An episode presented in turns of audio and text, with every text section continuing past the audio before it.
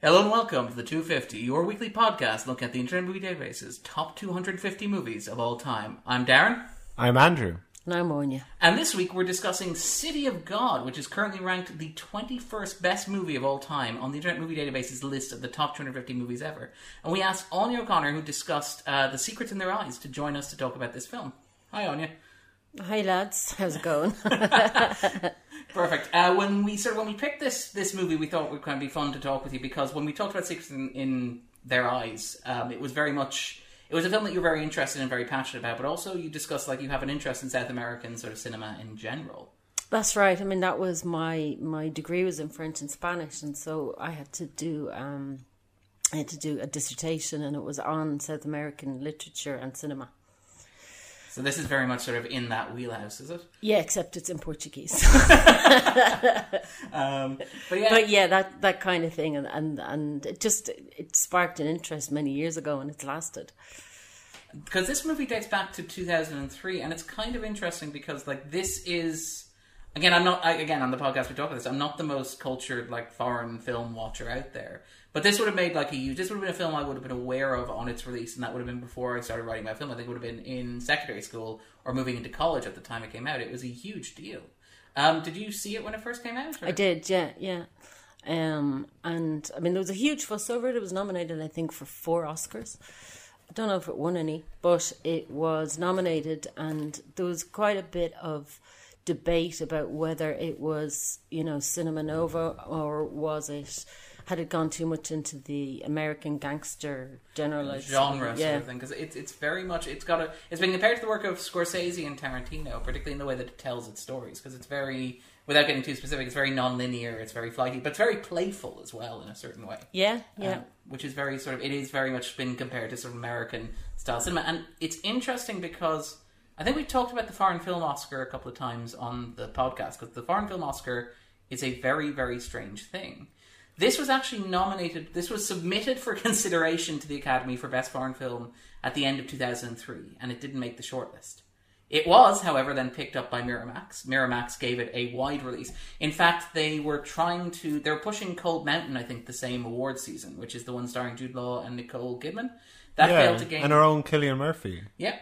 And it failed to gain any awards traction. So apparently, midway through the award season, uh, Miramax, Harvey Weinstein being the person that he is, decided that what he'd do is he'd take all the money and energy that he was investing in Cold Mountain and suddenly start a Best Picture push for a film that had the previous year failed to get a Best Foreign Film nomination. And to the point where the guy who directed Meirelles, he was actually working on The Constant Gardener at the same time, the the Ralph Fiennes one, uh, starring Rachel Weisz, which Rachel Weisz would win the Oscar for. He had to stop filming The Constant Gardener to come back and do the awards circuit for City of God because nobody had any idea what it was going to be. But it managed to, despite the fact it didn't get a Best Foreign Film nomination, it managed to pick up those four Oscar nominations the following the year. following year, was Yeah. it? Okay. I didn't know. including cinematography and direction as well, which is outstanding. It's it's an absolutely amazing accomplishment that it took that long. It's something similar happened with Battle of Algiers, which we talked about in the '60s. Hmm. It got nominated for foreign film, and then the following year got nominated for Best Picture I and can't Best believe we've been doing the podcast that long.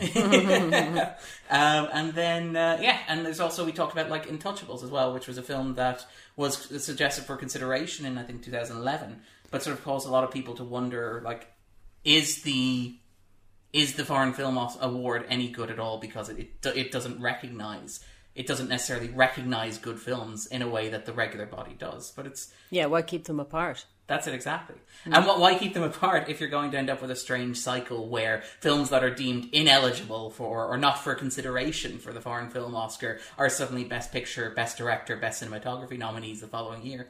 It's a very, very strange system. But this was huge. So, had you seen it before, Andrew? I had. Um, I I had seen it with uh, with with an ex girlfriend back in around two thousand six or two thousand seven, I think. Yeah. So the the, the um when it was on uh, DVD, um yeah, and and I I've been kind of blown away by it. It is. Well, it's a, it was a cultural phenomenon. I think in Brazil it prompted, it spawned a TV show called City of Men, I believe, which ran for I think two or three years. Four four years. series. Yeah, and then that became a movie as well, which Yeah. became like both a finale movie for City of Men and a sequel to City of God, which is kind of interesting as well when we talk about the cultural impact of it. But so, what did you make of it when you first saw it? Well, I mean, it, it was an interesting of, of it was like it was like a Scorsese thing in some respects, but in other ways, it was like nothing you'd ever seen. Um, but it does tell. I think, like I mean, it's it's a it's a very, you know, it's allegorical and factual. You know, it manages to to do both things. It's based on a, on a true story to the point where, like, at the end, without getting too spoiled, they have actual pictures of the real people who inspired events That's and the right, real yeah. news coverage as Yeah, well. yeah, yeah. Which is almost taken out. They keep going after me. yeah, like they're literally verbatim quotes. But it's actually it's based on a book that was written by Paulo Lins, um, and he took eight years writing the book because apparently what happened, and, and again, this is all just based on secondhand information I have with interviews with people who've worked on the production, like the director uh, Meirelles and stuff like that. Um, but what happens is apparently like these favelas in Rio de Janeiro are like deemed as they're almost overlooked or ignored in terms of Brazilian culture. They were up until the point the film was released, the point where they were almost like they're separate ecosystems. Uh, Meirelles has compared it to like an apartheid within Brazil, where people from the upper class don't even acknowledge the existence of these places, of these slums, and the people who live in them. Um, and Well, I mean, even the racial breakdown oh yeah, was within the film obvious. itself, yeah. you Yeah. know, towards the end, particularly with the newspaper, whenever you go into Rio and Rio in the distance and Christ the Redeemer and all that, you know, I mean, it's obvious the division. Yeah, that exists. Um, and because Paulo Lins, he went in for eight years. He went in to do a simple report, and I think he sort of he engrossed himself. He spent eight years sort of exploring the kind of etymology of the place, the background, the history, like everything that had sort of developed around it, and sort of began this sort of like anthropo- anthropological sort of survey of life as it existed among these communities, in a way that was revealing. Did he also work on Fast and Furious Five? The other great, Special consultant. the other great neo-realist exploration of Rio de Janeiro of our yeah, times. of their favelas. Like- Or, or the Incredible Hulk. oh, really? You, you don't remember the I, Incredible Hulk? I, I haven't seen any. Okay, the Incredible no. Hulk is yeah. It, that was the Marvel movie from 2008 where they had a chase through the favelas, and it's actually there's a soundtrack piece called Favela Chase, and it's very much you can tell that it's literally just somebody watched City of God and said those colorful buildings look nice. Yeah. Can we throw something CGI through? Do, them? in in in the soundtrack, do they have those? Um, I I want I was watching this movie, wanting to know what that instrument is that goes oh oh oh what like like, the oh oh oh. No, you, you no, know they the, the no no. what are the, what what what is the um does it, I I suppose if anyone if anyone kind of from from my bad impression Can can, figure please- out what kind of um it kind of it, uh, it it's this like you you know you know the um the the I, I, I don't know what that musical instrument is, but you hear it like um, uh, lots of times Times in the throughout the movie. film. Yeah, Yeah. I don't know what it is either. You're asking No, the wrong. neither and do We Yeah. should point out that Andrew is the only person in this podcast who's been in a band. to give a sense of context here, um, but yeah, so this this is remarkable, and I mean, like, this is a film that had a huge cultural impact both inside Brazil and outside Brazil as well. The point where, like, it, it's been argued that like one of the reasons why the Brazilian government finally made a point to clean up um, the favelas and the real life city of God, because this wasn't filmed in the real life city of God; it was filmed in another favela. But they they cleaned it up uh, due to urban pacification units in 2008. But it was arguably as a result of like the fact that this was the international image of these communities after the film had been released. There's a famous story of The Simpsons, where The Simpsons went to Brazil in like a 2005 episode, and uh, they they they basically mocked the, the poverty that existed and like the, the bright colors that they painted. Um, there's a joke where like they even painted the rats bright colors to make them look cheerful as well, prompting the Brazilian government to file an official complaint with Fox um, over the portrayal of the country in the media. But it's kind of interesting that a movie has this level of impact, but it's, it's not that hard to see why because it is huge. This is the second highest rated non-English language film on the list behind Spirited Away. It's the highest live action foreign film uh, on the list as well, which is remarkable. Like, given we've talked a bit on the list. they're list, all foreign films. I suppose to us we are Irish. Yes, they are all foreign films. It is everybody wins a foreign language Oscar. Um, but yeah, it, it's kind of interesting that City of God has that level of impact and has kind of lingered in, in the way that it has because it is something that even today I think people like myself who wouldn't be massive foreign film fans will all have like have seen or, or absorbed Well, you like all of those um, Christopher Nolan foreign films. Um, Right, thank you. And those Martin Marvel foreign films. foreign films. Yeah, those- Steven those- Spielberg foreign The films. Rock foreign films. yeah. That, I'm a big foreign film fan, I guess is what Yeah. you're saying. But you know what I mean? Non-American, Yeah, yeah, non-Hollywood cinema. Yeah. Sorry. Yeah. I agree. But yeah, so just before we jump into, we're going to talk about this in a bit more depth. We're going to talk about it with with a lot of spoilers. But I guess there's really three questions to ask before we sort of jump into the spoilers, or before we talk about the more death, In case any of our listeners haven't had a chance to see this movie yet, and they're listening to the podcast, I want to get a sense of, of whether it's worth their time. So, Aine, do you think that this movie belongs on a list of the top 250 movies ever made? Uh, yes, I do. I do. I think it it's still very unique. Although you can say it's like Scorsese or it's like this, or, uh, it's still really unique in the way that it's told and what it says. And yes, I would put it on mine.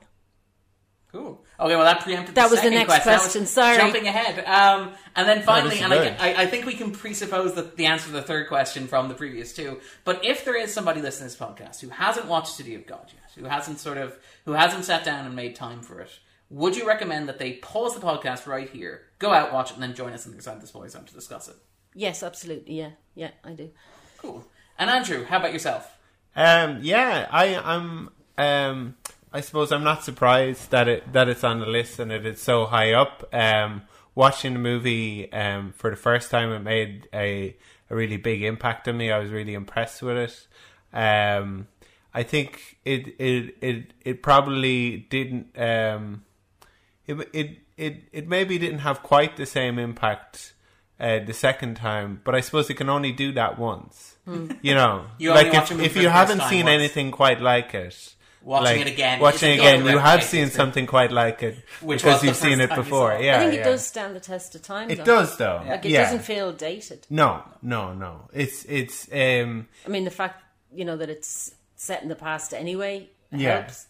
I think so, and and and the the um as as Aine says, like some some of the kind of um and as Darren said, like uh, said has said, um some of the ways that they tell the stories and some of the uh, cinematography, I think it was uh, rightly kind of um, Award nominated. yeah. So yeah. um, so yeah, I would, I would, um, I'd, I'd probably put it on my list, and and yes, I definitely recommend um people uh, go away and watch it if they haven't already because they're in for a treat. What about yourself, Darren? I would definitely put it on the 250. I think it definitely belongs there. It's a hugely influential film. It's fantastically well made. It's very energetic. It's also interesting, I think, in ways that we're probably going to talk about when we get into this war zone about how, what it does and doesn't do relative to the, the, the obvious stock point, talking point comparisons. So, you know, the Scorsese references, the Tarantino references, and stuff like that. I'm not sure it will make my own personal 250 because I've seen a lot of movies. I like a lot of movies. Um, but it would definitely be in consideration. It'd be something I would wholeheartedly recommend that people watch. Yeah, and it reminded me a bit of like Sergio Leone having having just watched like um, part of the Good, the Bad, and the Ugly. The way it kind of like sets up its characters, how it almost kind of like will like um, sort of fr- uh, free freeze frame on them to show you like uh, this. This this is Goose. This is Lil Zay. This is this not is time me, for his Rocket. story. Yeah, yeah, Yeah, yeah, yeah. exactly. a repeated sort of conversational style. Um, so it's not time to That's talk meant about- to be. Sorry, Buscapé. I think is meant to be Rocket. He's meant to be the voice of, of the author, Yeah. isn't he? Like I mean, they, they, they felt that he that his narr- his narration was the voice of the bloke who wrote the book. Yeah. Yeah, And I mean, I think it makes sense transitioning that from like because obviously in the film he's a photographer, um, and obviously in you know he was a writer when he wrote the book. But um, it makes sense, I think, if you're telling the story in a visual way, to have the photographer be the storyteller, Yeah. which makes a great deal of sense, and literally be the eyes through which we see this community, which is, is kind of interesting as well. So I guess with that in mind, then we might segue neatly into the spoiler zone. Take it easy, guys. We'll see you there. spoiler zone. So Aine. Sorry, I like the dramatic pause. I'll just leave the dramatic pause lingering there. But what is City of God about for you? I hate that question. It's so difficult. But it's also so open ended. I know. That's why I hate it. I like the "Do you like it?" Yes, no questions. Yeah, the binary. Um, What's City it of God, about? good- yeah. City of God, good, bad, good. Let's go. Um, that's it. We're done for the week. Um, All right, it opens in. It's told in three parts in three different decades. Uh, it opens in the sixties. It's all. It's vaguely hopeful, and it's a potential heaven. City of God, and then it moves in. It, it introduces us to um, crime as almost a fun need, and then it moves into the seventies. Characters that we met have grown up.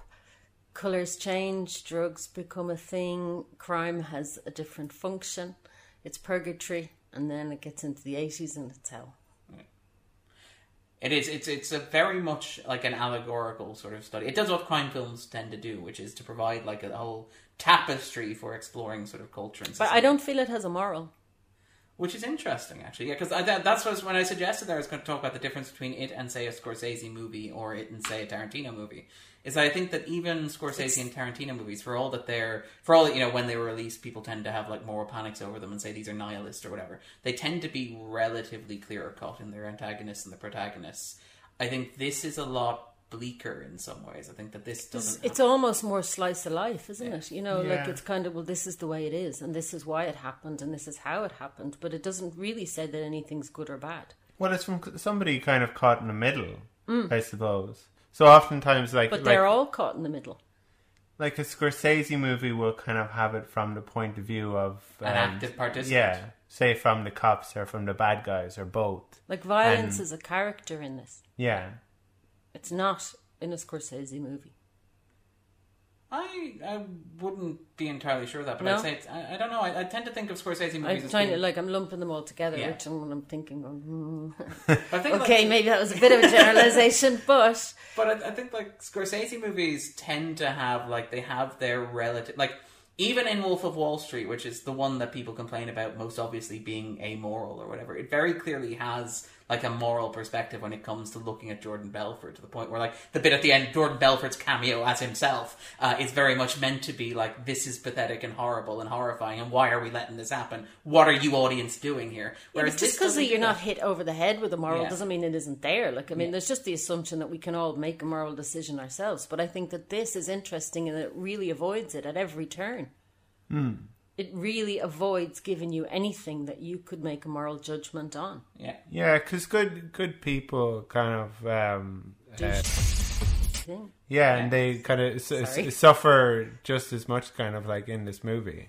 They suffer and they and they participate just as much. I mean, like we're now in the sports zone, so we can talk about stuff like Knockout Ned, for example, who is clearly Yeah. he's introduced as a character. who- Violence becomes an anesthetic. Yeah. You know, like it becomes it, it, it it's a thing that that that people it's you know I think the tagline for it, "You're damned if you do, you're damned if you don't." Yeah. Hmm. If you run, they catch you. If you stay, they kill you. Um, That's right. There's some weird thing. Yeah, yeah.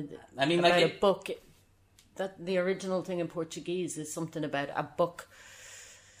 Anyway, I can't remember, but it's something about some animal that if it, it catches you, it'll Oh, the beast, yeah. yeah, yeah. I think the be- yeah that that was the slogan. It's like the, the, if you run, the beast catches you. If you stay, the beast eats you. Yeah. Um, and like the film literalizes that because we, we talked a little bit before the spoilers about how it's both literal and allegorical. And literal in the sense that it's a direct adaptation of historical events to the point where people like Little Z and um, Knockout Ned actually existed in real life, and you can compare the footage. But it also opens with this beautiful allegorical sequence in which you have a chicken that's tied up watching other chickens get filleted and eaten and like you know at, at certain point You points can watch the chicken like kind of realizing horrifying. what's happening and and you realize how stupid chickens is uh, chickens are, but uh, even even at that, this chicken realizes That's like so in its dim. reptilian brain that something is not quite right, needs to get out of there. yeah and I, he- lo- I love how they follow that chicken as well.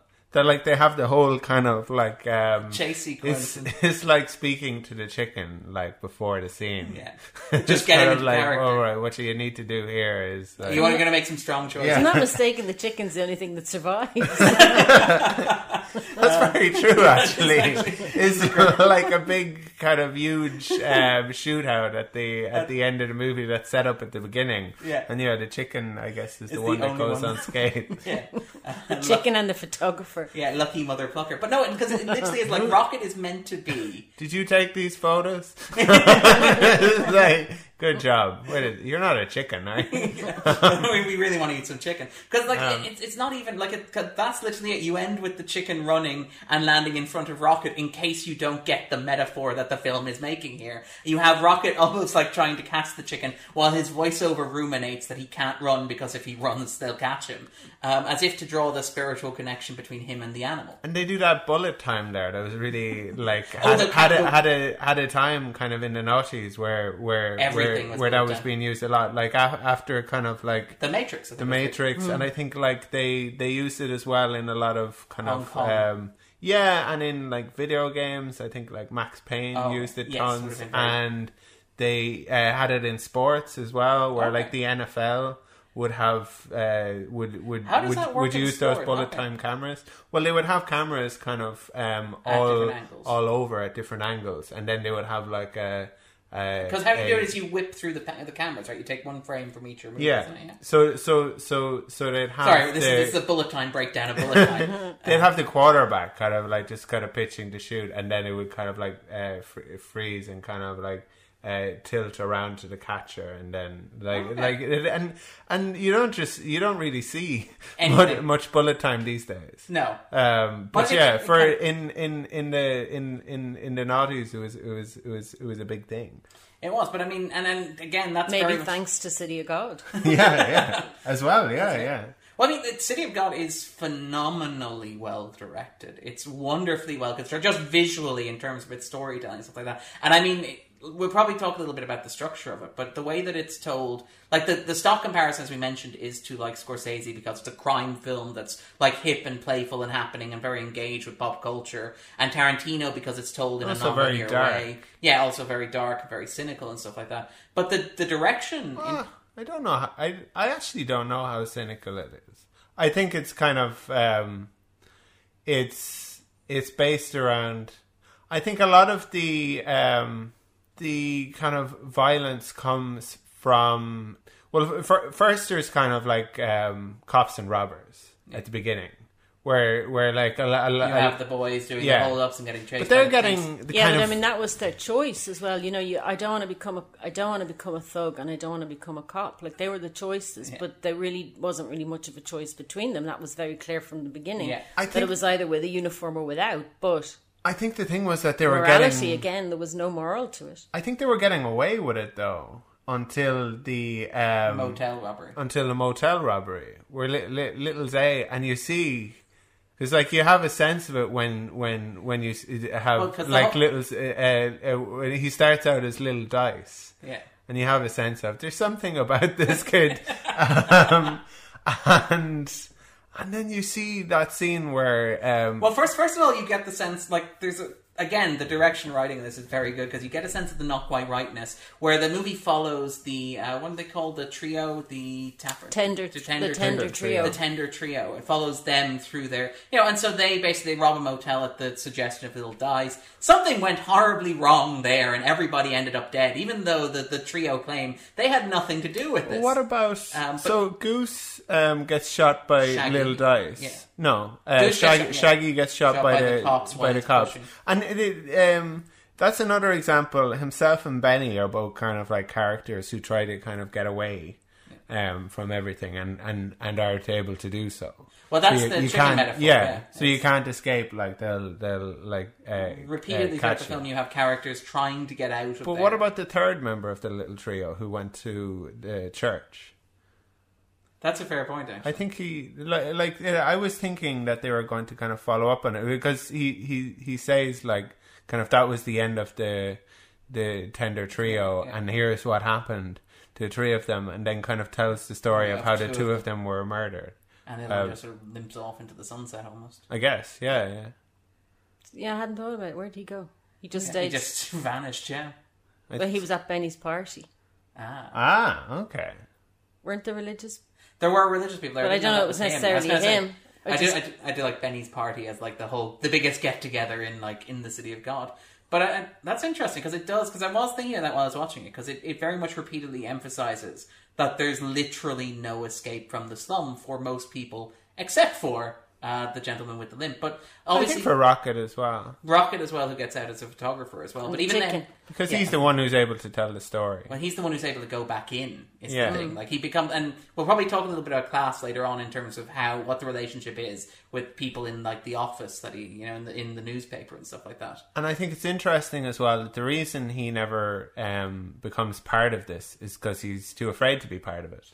It's not because, um, He makes a moral choice. yeah, yeah. It's it, it's like, oh, I, I wouldn't do that. I'd be afraid. Um, I, I don't want to get shot by the Yeah, cops. from yeah. from a child, he says he doesn't want to get shot. Yeah, I do quite like, and again, like this is a movie where there are so many bits. In fact, like the sequences are actually individually headed, um, so you can actually talk about like individual bits, like the apartment, the story of the apartment, or something like that. But I do like the um, what's the the It's detection very with the crime, the flirtation with crime, which is a sequence where Rocket decides to commit a crime, Yeah. and, and the sequence just follows him. I'm not kidding. He's too nice. Yeah, she's too cute. this person couldn't possibly be cool Cool, because so he's get- from Sao Paulo. So I guess he's having a rough night. And then the guy is like, "Hey guys, do you like music? Do you like joints?" and it's like, "Oh, this guy is Those cool." are two things we like. And then it was brilliant because it was it, they were they were, they were talking and it, they were talking about like um um he was talking about how he wasn't good with girls. And it shows him he's smoking a joint and he's smoking the number that she Yeah, had written number, on yeah. a piece of paper. Yeah, I looked over at Andrew and he just looked really disappointed in that sequence. Like, Rocket, what are you doing? I was uh, nearly as disappointed as I was when they let the chicken get away. Yeah. Because I knew Okay. that Little Zay's kind of motivation was that he doesn't want food to be wasted. That's clearly exactly Yeah. what Little Zay's motivation So was. it's like, get, hmm. yeah, get that chicken. But Otherwise, again, it was that lack of Darren- morals. you know. Darren took a he different- didn't choose not to be. He just was crap at crime. Yeah. He, Yeah. It wasn't like you know a moral thing. I reject crime. It was like, well, I'm just not very good I at this. I must find some other way out. I kind of, Darren, you you had a different take on um, why Little Zay wanted that chicken. you Did were like, hey, that chicken. A Kool and Pule, eh? but yeah, uh, I misread one of the subtitles early on, and Andrew never let me forget it. Um, but yeah, so um, but I mean, like it is. I do love that sequence where it sort of it does instill the idea that like it's not a conscious moral choice on Rocket's part not to commit crime. It's just that he either doesn't have the willpower, the courage, or the knack for it. And it's kind of interesting because it reminds me of like. Um, and we talked a little bit about American Animals on this before. Have you seen American Animals on? I haven't seen it. But there's like this thing that Have you? runs through it mm, where yeah. it's about these middle class American boys who commit a crime because literally nothing manifests to stop them from doing it. Yeah. And I kind of like White flirta- boy privilege, kind of Yeah, like. just and like- that- well, we've seen films. Like, of course, we know how to do crime. Yeah, we'll just coast through. But also, like, there's a point where one of the characters, like, I was just waiting for something to come up and stop it. And it never happened. Nothing literally manifested itself to stop us from committing this crime. And I like Barry flirtation with Keoghan's, yeah, that was Barry Keoghan's character, wasn't Yeah. it? Like he wanted to do something interesting, Yeah.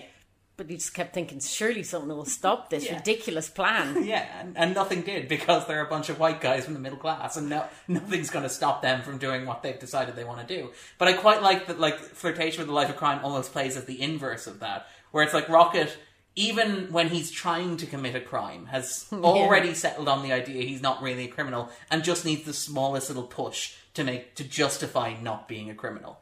It's like, well, we could rob this guy, or we could smoke joints. Uh, we could uh, rob this chemist, or we could flirt with the, the you know the waitress and possibly have some nice food. We could rob this guy in a car, or we could listen to music and get high. What was his friend's name? Who he was with? Who he, who he didn't commit the crimes with? Oh yes, yeah. Because they his were like an interesting parallel with Little Zay and And and, Benny. and Benny. yeah. You know, it was the same. They were the It was his friend who wanted to be a lifeguard. We Yeah, didn't- I suppose we didn't get really any uh, payoff with that either. Yeah, Um, there was a few kind of, um, I guess, dangling threads with that. Kind of characters that we um, spend some time with that we don't really kind of get any I big get any payoff. yeah pay Or- payoff with. There were there were maybe you had to watch the series. I suppose yeah because yeah there there was Rocket's friend. We don't really get to see like does he That moment at the- I love does he the fact- become a lifeguard In the in the Right. American version, there'd be like little, you know little subtitles over pictures of him being a lifeguard. He's still working as a lifeguard to this Yeah, day. yeah. Yeah, and like um, Angelica, there's no real following of her. She sort of disappears in the yeah, narrative. af- well. after She the went on murder to of make Benny. I Am Legend. Oh yeah, well yes, um, Alice Braga probably the breakout, one of the two breakout stars in this film. I would argue she's famously one of the. We'll talk a little bit about how the film was cast and how it was directed in terms of actors, but it was they famously hired mostly kids from the slums to star in this with little professional experience. In fact, um, there was there were basically there was a co-credited director on this. Uh, The kids were fantastic in this.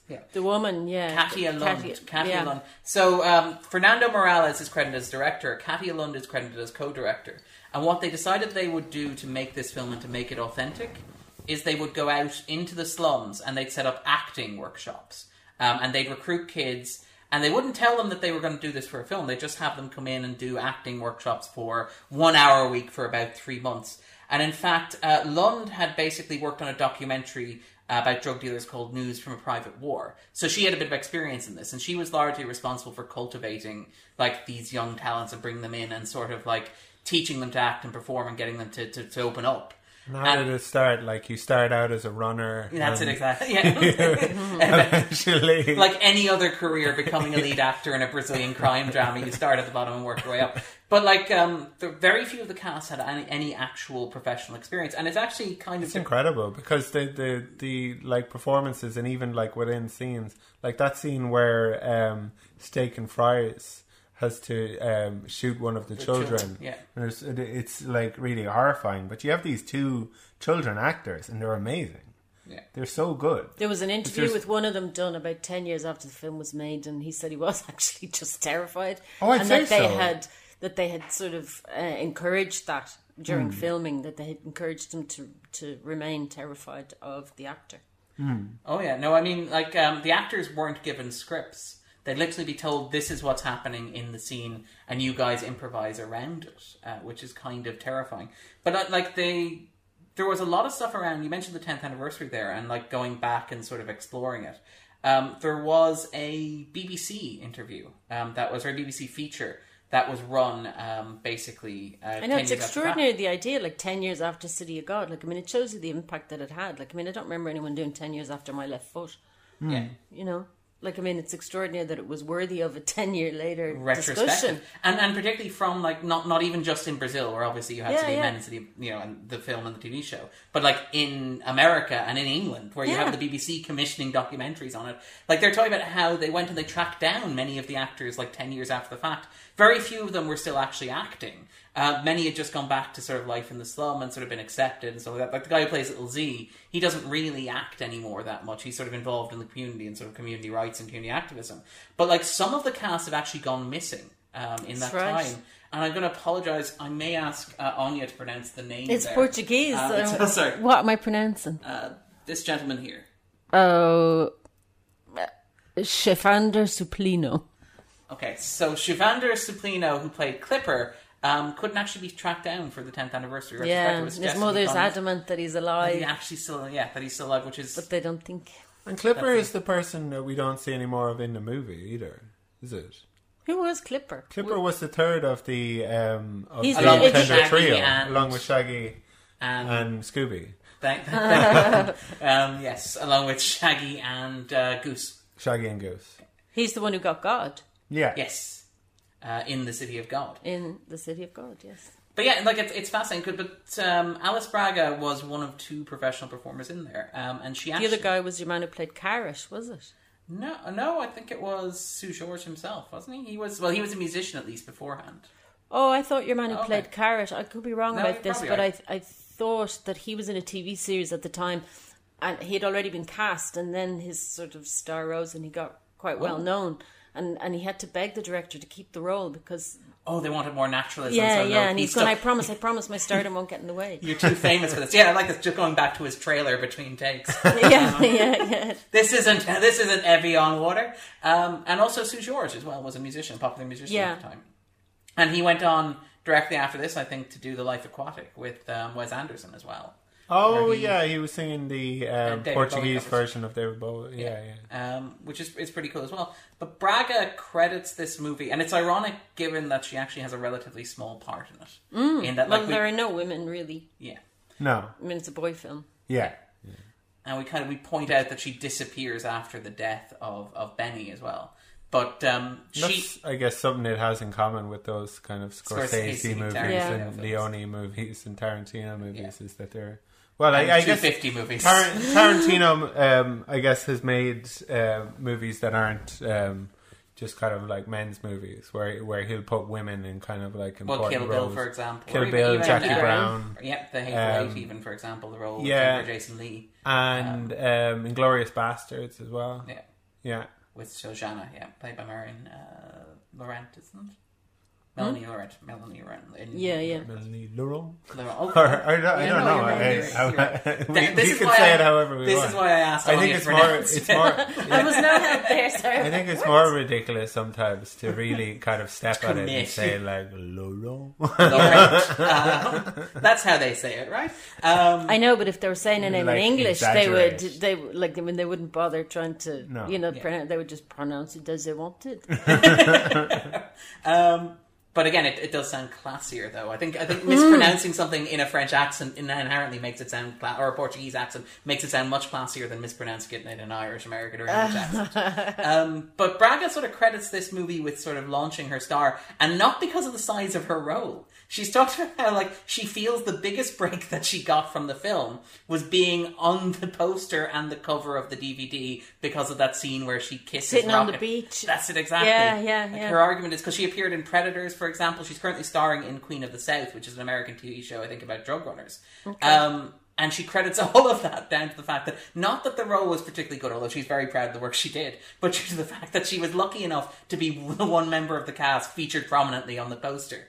Which Her back. Yeah, and, and her lips kissing his cheek. Oh yeah, okay. Um, it's, a, it's a great back. But Yes. uh, a very distinctive back, apparently. But no, it's, it's also helpful that lots of characters tell her how beautiful she is. So if there's like um, people trying to cast your movies, it's like we put a beautiful woman in this. What do we got? Well, there's this character. I mean, they're always saying she's beautiful in the film that we're talking about. Yeah. Oh, yeah, like of course she is. But um, Everyone wants her. Yeah, yeah, yeah. And it, it's it's kind of She's like, like, a trophy. yeah. Ro- Ro- Rocket's sort of uh, reaction is like, oh damn, but he is really cool. So Yeah, yeah, yeah, yeah. He's, it's like Lil but at Zay least is it more, was Benny. Yeah, Yeah. Lil Zay is more upset. and over he's it. not necessarily upset Is because of Lil her. Zay He's more meant to be about- gay? Yeah, That's that's, what I was I- wondering about. Like, I mean, was that? or is he just completely asexual and sort of a stunted child? Well, I he's mean, a like, rapist. He is. He is a rapist. But I mean, there's an But argument that's about is power. rape that is is rape about sex or is it about power or asserting? Like he only feels that way after Benny hooks up, and I don't think it's because he's jealous of like um, of Alice Braga's character. I think I think he feels alienated. that's it exactly. He feels Yeah. like he's been left behind. or and- bested. And Yeah. yeah. and that he's not kind of like um, attractive, and he starts feeling like less of himself because he's supposed to be like this boss, and he would expect that that kind of status would bring some kind of like sex appeal that he just doesn't um, um, uh, have. Because it, it is interesting. Because I mean, you have Rocket talking repeatedly in his voiceover about like losing his virginity and stuff like that, and you have Zay, who it almost seems like it's an afterthought, and then he fixates on it, and then horrible things result from like Yeah, because he's been told that like if he wears this amulet and doesn't fornicate, that like he'll be he'll he'll he'll be He'll reign, protected. yeah. I thought he just had to not wear it while he was fornicating. ah I didn't hence realize. the, yeah, hence the close-ups on it during the, the Yeah. scene. yeah because in in the yeah in the rape scene we see the amulet, don't Yeah. we? Yeah. I do I do like the idea that it was it was a misunderstanding between like the, the sort of like the spiritual priest and little Zay that led to this whole situation. Like, oh, I could take it off and fornicate. That, Yeah. that would probably help a great deal with my stress issues. I feel. But uh, yeah, no, because it is. It's very much a strong part. Like, 'cause like most crime movies, it's very much about masculinity. Like, it's very focused on the idea of what makes a man. I think as well, because you even have that bit with Shaggy early on, where he sort of he hooks up with um, the the woman in the in the favelas and almost runs off to start a life with her, and then gets brutally gunned down by the police officers as well Yeah. and you have this sort of thing, and you have this sort of like Benny wanting to leave once he hooks up with uh, Angelica, I think her name is, uh, because he wants to again in the city of God. Angelica, All we want for all the characters in this movie in, is, is to go off have a farm and smoke pot and grow chickens. yeah. And Seems possibly- entirely reasonable. Yeah, yeah, that, that's like everybody's kind of um, End goal. goal in Ex- apart, apart from to become a lifeguard, a photographer, or to go to the country as Smoke Pot, or to take over the whole, uh, Um, to kill Carrot. That's one very particular character sort of. Yeah, yeah. I feel like you could shimmy the others around. I feel like Benny would be happy to be a lifeguard. I feel like you know Rocket's friend would probably be happy to go live on a farm and smoke pot. uh, but I feel like killing Carrot is a very specific character, Yeah. like objective for one particular character. Uh, And Carrot lives. yeah, yeah, Carrot and the chicken. it's weird because there's this kind of um, there's this period of of of, of Well, that's peace. how you survive in this era of like you know carnivorous creatures. Is just have yourself named after a vegetable. Everybody's so busy chasing chickens, nobody's going to eat carrot. Well, the, the, like like there, there there's a time there where everything's fine and the runts ruin it. the r- r- runts are the real kind of um, uh, uh, uh, problem starters of, of, of this movie because they're they're they're they're the ones who, who kind of like reignite the, the, the friction. I mean, Little Zay was always going to want to have the whole cake Yeah. And it's left it um, that Carrot has like his his own operation just because Benny is friends with Carrot. Um, love that it's like you killed the coolest hood In in, in Rio de Janeiro in the city of God. Or yeah, yeah. it's like what have you done? now the cool factor for the entire neighborhood's gone down. But just to talk a little bit about the runts, because the I runts are how they, how they talk about how people are cool all the time in this movie. It's like what a cool guy. Well, I love that guy. He's really cool. Well, this is That this, guy was cool. this is the thing, and it's kind of interesting again to get back to like the stock. And I feel bad that we're talking about this always in relation to like Tarantino and Scorsese and stuff like that. But in terms of that discussion of the comparison, and like with a lot of crime movies, you get a discussion of like the the glamorization or the glorification of crime, and like the interest in like don't do this cool thing that's totally cool done by these cool people aspect of like crime that always comes up when a popular crime movie's in contention for awards. You always get those people who are like, well, this is clearly glamorizing this thing. Well, they, they they do have the um. It's like one one one part of um the uh, operation is that when when you get it from the distributors, you need to bag it. That's really boring. they make a point of saying it's like that's a boring job. Yeah, that's Then like- you get to be a that's soldier, middle a dealer. Yeah.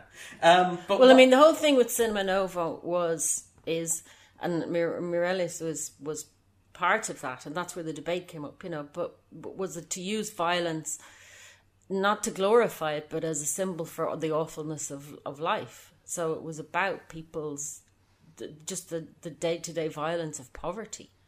And that's that was the thing, and and the debate that happened at the time in Brazil was had he sort of breached the terms of Cinema Novo and gone for the Americanized gangster kind of thing. Hmm. That was the thing, like had it gone sort of too much into that sort of like glorification? yeah, yeah, had it strayed from the symbolism of violence and violence as a fact of awful life To into rebelling in it almost. yeah, and into glamorizing it. Yeah, One of the things I find interesting on that, and it's probably what I think differentiates it from like the Tarantino and Scorsese movies for me, is that um, it it basically even the most glamorous and coolest of hoods in City of God still don't rank compared to the coolest and hippest and richest gangsters that you see in American films. There's a great Yeah. scene where little Zay is on his 18th birthday. It's like he's he's looking around, he's saying, "Who's the biggest cat here?" And they're like, "Well, Blackie has some really nice jewelry." Yeah. and it's like that's it. You you don't have like a swish apartment. You don't have like you're not dating models. A gold necklace. Yeah, and Yeah. a gold watch. Mm. And it's like this is the level of aspiration that we're at. And it's like I feel like there's something interesting in like it doesn't glamorize crime to an extent because the most glamorous thing about these guys is that they can afford tacky gold necklaces and watches. yeah. There's no cars. There's no nothing. flash clothes. Yeah. Yeah. everyone still looks sweaty. Like there's no aircon. There's no mm-hmm. nice houses. no one they leaves the neighborhood. stay in the favela. Yeah. They And don't we- move. They don't. It's not about upscaling. It's not about Yeah. anything. It's just about power. Yeah. Yeah, because uh, like, what would it mean for them to leave the favela and have success? It, uh, like it would mean it would Nothing. mean much less. Yeah. Like be, be, be, be, be, because their world is this favela, and like they, they to to climb to the top of that, it's like everybody Yeah. uh, can. Well, I think can that's how it. it sticks to the Cinema Novo thing. Yeah. You know, like Yeah. it doesn't take them out of that world; it stays in that world. And I mean, it's kind of interesting because if you look at, say, comparable American gangster films, what typically happens is the gangster starts buying nice suits, living in nice houses, hanging out with, you know, Yeah. nicer people or, they or higher always change. People. It's it's Yeah. a it's a way. It's a there's a trajectory. Yeah. and it's to become respectable, sort of, or Yeah. to have the trappings Yeah. of respectability. They Whereas go- in this, it's very clearly the divide is really clear. It remains at all times, right up until the end, and they don't try to change it either. Yeah. I mean, there's one of the great scenes where Benny, who is like another character who really wants to get out, it's very clear even before he hooks up with Angelica. he's the only he one to- who wants to buy the posh clothes. That's it, and he gets laughed at for it. Like it, it's presented as something. It's not as something cool or hip, like buying the like the bit at the start of is it Wolf of Wall Street where he's like, no, no, no, no, no, the car was white, like Don Johnson's Yeah. in Miami Vice. Like that's presented as something that makes Belfort seem almost like cool in how materialist he is, whereas Benny's presented as very pathetic. He chases after, is it uh, Tega? How do you pronounce? it? yeah, Tiago. yeah, Tiago, Tiago. at Tiago. He chases after Tiago on the bike in a way that's like, oh, coy, flirty, let's race because we're friends now. Also, could you go to a fancy shop that I apparently can't go to myself, despite the fact I have all of this money, and buy me something nice? I don't know what clothes cost here. Just take a bundle of cash. Um, what what's your size? I don't know. You know, and and basically, like really uh, rich people how kind of like out of touch they are with like how um how things cost. But it's funny because they're rich in the way that they have tons of cash that they eventually just spend on loads of guns. But they're not like rich as we say kind of in their lifestyle. They're comparatively so. But it takes very little to impress upon the people of the favela that they've made it. Yeah. All they need is like a watch. Like or a the- the- necklace, or a or yeah. or one car. Yeah. um, and it's a you know it's probably a nice car, relatively speaking, but it's not like a sports car. doesn't a look Ferrari that or different Maserati. from yeah, the the car at the beginning in in the that that like won't start that they have to push. yes. yeah, But I mean, there's there's very much a sense that like, and and it's it's not that they want to get out. It's not like any of these like Benny for wanting to get out is turned into a mockery. It's turned into a joke, and like there's a weird sense that part of what Z finds so offensive is that Benny would want to leave in the first place because Z can't comprehend why Absolutely, his best friend it's, would. Yeah, it's a rejection. yeah, yeah. You know, I mean, it's saying that someone saying this world isn't good enough for me, yeah. and he's king of this world, and your man wants out of it. Like, how dare he? yeah, So you know, that's his anger. And uh, yeah, um, there is. There, there, there, there is that sense as well uh, um, that we spoke of, of of of little Zay not really understanding um, uh, sex or intimacy, People, or or, yeah, because he because he's just he he's saying to to to Benny, it's like you're gonna you're gonna leave, like you're gonna go away with that, and he's like that, that's my that's my girl. Um, say what are you talking about? Um, but he doesn't like comprehend that Yeah, I mean, Um, he's a total psychopath. completely. Oh, yeah. like we see that when he's a child. Child. Yeah, I Like mean, the the the, I mean, the the montage- child montage, yeah. actor, like he he's like the first The time he kills somebody, he's like yes, yeah. this is amazing. But I, I love that, like, Dice, little Dice, um, basically, like, he becomes a serial killer because he gets bored working as a stakeout. And this is kind of what Well, I think he's cross. He's Yeah. annoyed. Like, I mean, it was his idea. They left him as lookout, and he was mm. going, "Well, I'm not having that." yeah. So and they went in and they did it rubbish. So I'm going to in and kill everyone. yeah. I reckon I, I I I wonder if there are a lot of kids. Actually, Who- who also would be the capable of people that. that. he killed, it was a brothel. Yeah. So that's more of that sex thing that he, Oh, you yes. know, if Right. you think of it, you know, I mean, the people he went in and killed were people having sex. Yeah, and it, I mean, it probably also like you got to keep in mind that when you see the the tender trio in there, a lot of them are sort of fascinated by Yeah, what they're like seeing. And, Goose and- especially. Yeah, they're I like, think what- what- Shaggy is kind of like, give us the money, take, uh, and, and Goose is like, what's this? yeah, what are you guys doing? He just Um, found a more interesting scenario. The Yeah. others was straight up. uh, whereas on the other hand, Z just wanders into this room. Came in, cannot compute.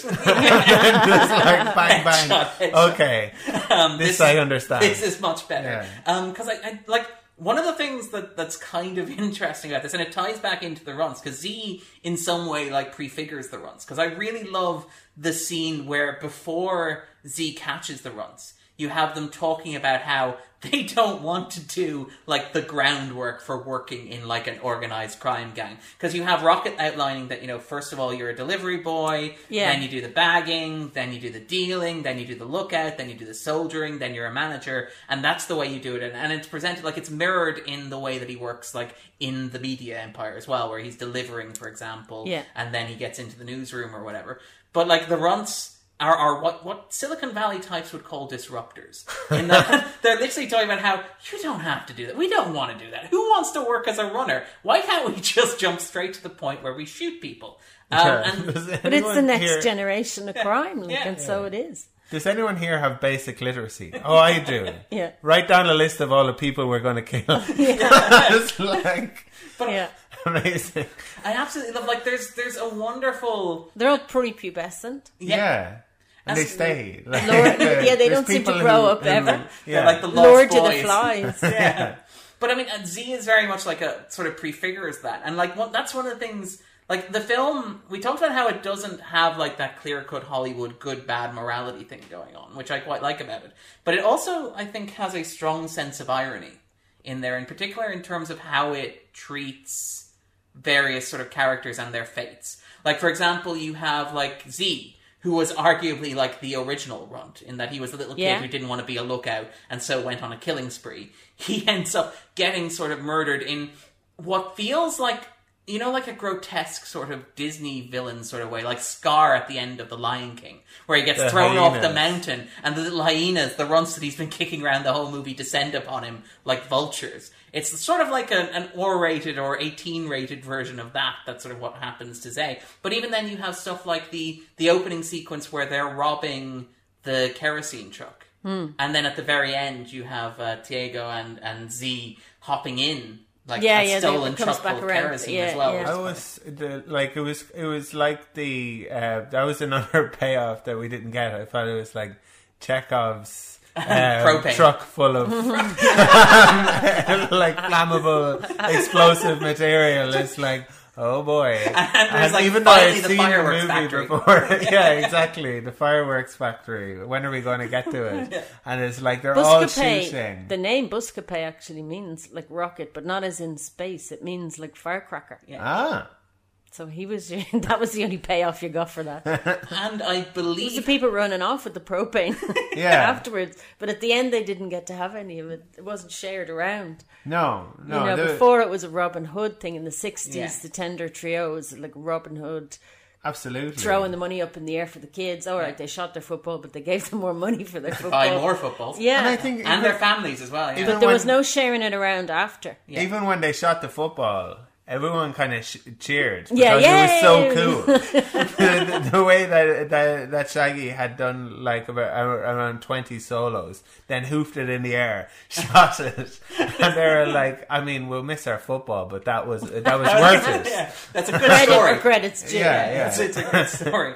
But I mean, there there is like quite a bit of that in there, and in terms of because it is interesting that you get that contrast between, and it's it's kind of it is an odd dynamic within the film because that early crime is is sort of looked on almost as like harmless in terms of like distributing because you're giving out gas to people that the government's forgotten about, and it's very quickly established that the law and order types in the community are not good at all. Like they, you know, you they shoot an innocent Yeah, person and plant a Shorty. gun. Yeah. Um. As, oh yeah, sorry. The police. Yeah, that's what I mean. Like Yeah. that, that, that, that's there's no morality there either. Like there's no good and bad. Yeah. Yeah. So the tender trio handing out like propane gas to the community is almost like a civic good of itself, and then handing around, distributing, and sharing the cash. And you have that then contrasted with later on when Z's like, "Well, we're not selling weed anymore; we're selling cocaine." Uh, and also, I want all the money, Mm. um, and that's sort of seen as like a breakdown of, of society or a breakdown of the Well, social yeah, contract. Little Well, for a time also, they protected against the runts. Yeah, Yeah. And then Then there was no even that good is gone. there was no murder and there was no rape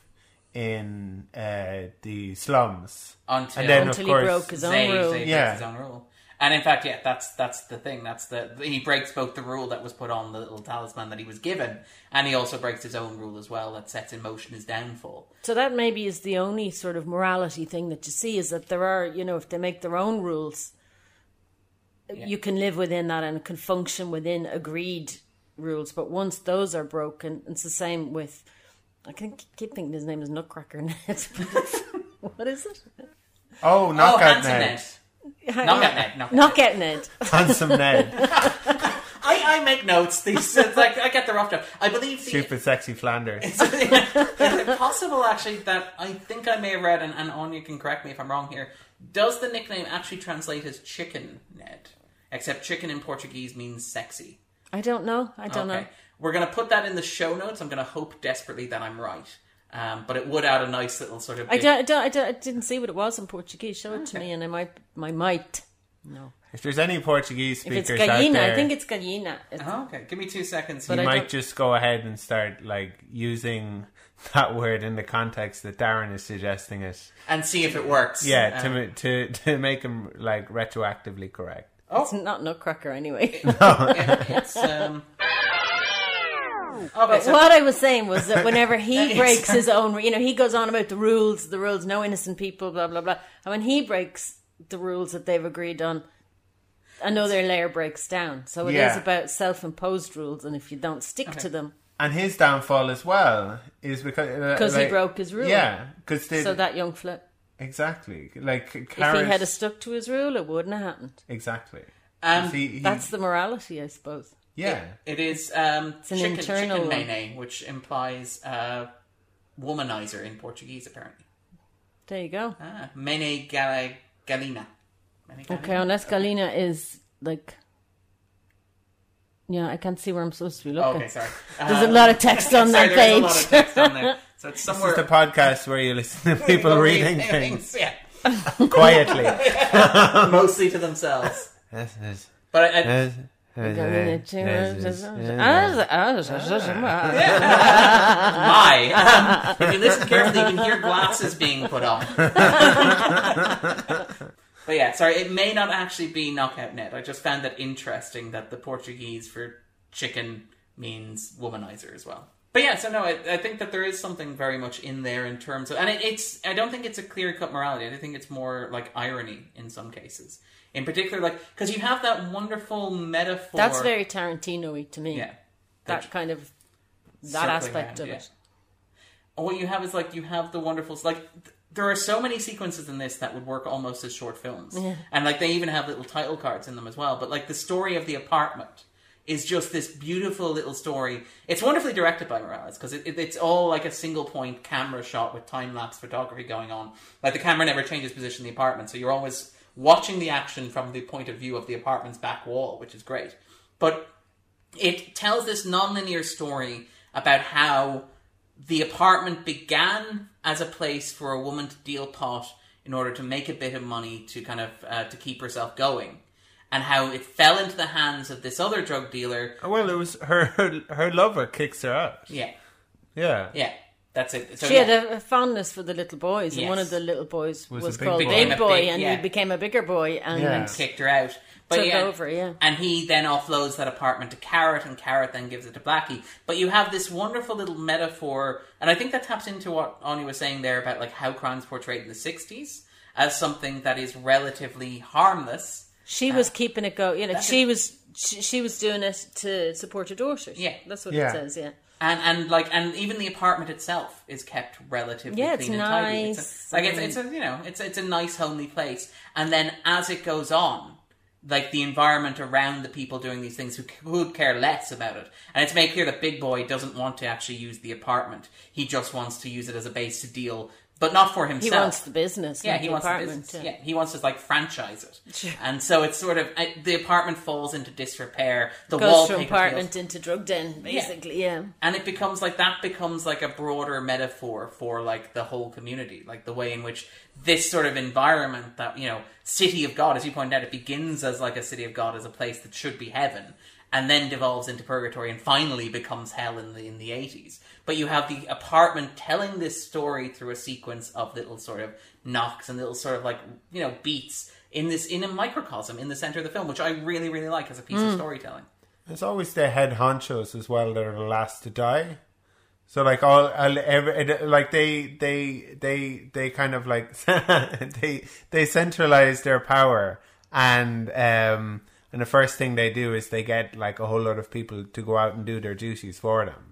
So those are the people kind of like in the firing line. Those are the people being chased around by the by the cops. Um, those are the people being That's shot the way at the and military killed. works. Yeah, yeah, Cannon exactly. fodder. Yeah. I mean, well, it makes it makes the connection there with Knockout Ned, where Knockout Ned was in the army and is a sharpshooter as well, which you know, and then he becomes a literal soldier. He's like, and I, I, love, um, I actually love Rocket's observation, which is kind of like I, I'm pretty sure it's based on true fact, but it always reminds me of when you watch gangster films and you see people like shooting their guns but shooting sideways and hmm. never hitting anything. Where he points out that like gangsters who use their guns don't know how to shoot things, so every single shot fired by Knockout Ned was worth ten shots fired by any Yeah, other gangster yeah. because he's actually been trained in how to use this rifle and weapon. Yeah, you'd almost kind of like wonder how, how he doesn't kill Little Zay The first shot. Yeah, because like the at that point when um Yeah, like at the start there's of the petrol movie bombs and there's everything. end Like, dude, movie- you're gonna hit him at some point, like because you know. Well, even if you just took your time in that back alley and didn't announce yourself as you were walking up, because it's it's like it is. It's it's um he's standing next. Little Zay is standing next to somebody, and Ned, who you know, obviously to be fair, has just like witnessed the love of his life getting brutally assaulted, his uncle and brother brutally murdered. Probably not quite all there psychologically, but still They're take the time. Yeah, he still managed to hit the target right. There. They're next like, to oh, him. did you see that? And that's the moment when uh, Tuba uh, gets murdered as well. He was like, did you see that? Say that was crazy. You got stabbed in the arm. I got shot in the arm. He One just came brother out of got nowhere. you, the other brother he? got me. this is our thing. This is our moment. You want to Yeah. get matching tattoos? yeah, and he's like, oh, shut up. And he shoots him dead. Again, like yeah, that, that to be fair, that was one of those great. Nobody in this movie has watched a crime film before. Like it's like that's the law of averages. When a gang boss tells you to shut up while he's being awkwardly silent and has just been shot, you should probably just zip it a little bit. And I also I like though this is the thing. He just been stabbed. just been stabbed. Yeah. he'd just been stabbed. The other guy just been Yeah. shot. But I like the idea of um, Knockout Ned begins as something of a folk hero. Because when he shoots the Yeah. guys in the alleyway, everybody's like cheering for him, and they come up. The old and ladies come Yeah, out and, and as they deserved it. Well done. Yeah, yeah, yeah. you're like a local hero and stuff like that. And like it would be very easy to make this film like a morality tale about At this- every turn. yeah, that's it. About At every one turn, who- it avoids it. yeah, who just had enough and went full Charles Bronson on their asses. It would be very easy to turn it But into there's so many people that get their comeuppance, and he, even he gets uh, his comeuppance for like not taking that kind of morality turn. You know? Yeah, I know what you're saying, but at the same time, it doesn't feel like comeuppance. It feels like, meh. you know, like that's what happens. Hmm. It doesn't feel like it's moral. It's kind of like, well, you know, you set the Yeah. rules, you broke I them. suppose, 'cause it's an accident. Shaggy, like, Goose, Benny, um, they they all like um, die not because of anything that they've done. Because they happen to be in the wrong place yeah. at the wrong time. Well, is it is it? well, Benny was a drug lord, you know, like to I be mean, he fair, was a he was little a, he was a very cool drug lord in his day. was it ben, was it Benny who? Um, He's a nice drug lord. yeah, pleasant joke. But that was comparatively speaking. Yeah. You know, he, he wasn't a good guy as such. So as Benny and Zay came along to chase Blackie out of the apartment, yeah, was it was it Benny who who who shoots Blackie in the foot, or is that Zay? Because the, the, the, um is there a sense in which kind of like Blackie kind of like comes back to to he he he's he's trying to shoot Zay, but Yeah. he he he kill he kills Benny. Is there any kind of I felt like there was kind of like, anger. or maybe there was an irony in that. In that maybe. Well, the um, irony was that Benny had Black- just been the one who let Blackie go. Yeah. and I mean, like, and, and like literally, literally, as he does that, Say says like. You know, when you turn a snake, he will bite you. If you release a snake, Yeah. he will bite you. Thus, bringing it around, and again, not making it a morality decision because, like, obviously, not killing somebody is generally the moral choice, but turning it into think like a dramatic. ar- Yeah, I, I know. Call me a radical if you will. Um, I don't know, like after watching the film, do you feel that's a fair assessment now? um, but like, but despite the fact that Benny's the one who spares, I'll only kill people if I have to. Yeah. But Benny spares Blackie's life, and in the end, Blackie kills him. It's one of those great anti-morals, but it's that wonderful sense of dramatic irony. It's where if like they just uh, listen to- Carlito's Way. yes, yeah, Yeah. we're doing the right thing, not killing John Leguizamo. It's always a mistake. I love John Leguizamo. I, sh- I shouldn't kid. Um, but yeah, there, there's something. It's in- also like this is just a violent world. Like Yeah. you know, when you live, you know, live by the sword, die by the sword, kind of thing. Like I mean, this is a violent world in which they live, and no one's immune. A lot of innocent bystanders, a lot of guilty bystanders, a lot of just just death. Yeah.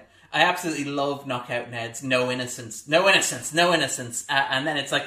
Unlike his second robbery, it's like, oh, by the way, there are exceptions. Because it Yeah, because well, Carrot makes the first exception. Yeah. He's like, well, that's an exception because that guy was going to kill you, and it's like, okay, fair enough. you make a fair Um, point. Yeah, and then the second one, yeah, it, It's it, it becomes the rule, and that's the one that doesn't. Yeah, Eh, ironically enough, and like the film is full of these little things, and it's something I really like about the film is that like you could argue that all this non-linear storytelling, you know, is could you if you were cynical, you could say it's sort of gimmicky. But one of the things I like about it is that it, it creates this sense of the city itself as like a series of social networks and a series of interlocking stories where none of the characters can exist independently of one another and where everybody has touched somebody else's life at some point. The point where, like, when Rocket's telling the story, he has three false starts before he can begin. Oh, to tell to, you know to tell you my story, I have to tell you Z's story, but to tell you Z's story, I have to tell you the Yeah. trio story. And he does that repeatedly, and it's like Shorty, I have to tell you Shorty's story, like but it's not kind of- time to tell Shorty's Yeah. story yet. It's like um, the We never uh, saw Knockout Ned doing any jujitsu. I feel like that was a No. bit of a disappointment. Yeah, Class, I And know. despite the fact hoping to they see even that. tease it with like everybody play was kung, fu, fighting. Yeah. It's a, and that's And then he after- takes his trousers off. He's like, dude, you're not going to whack him. Like, I mean, aren't you fully qualified to black belt him out of it or something? and Think about how pants on? differently the film would have gone if Yeah. we had like a combat. I didn't understand that. set to kung fu fighting. Yeah. Uh, Darren is making kung fu fighting gestures for the listeners who can't, uh, who don't have the uh, the video feed to accompany the podcast.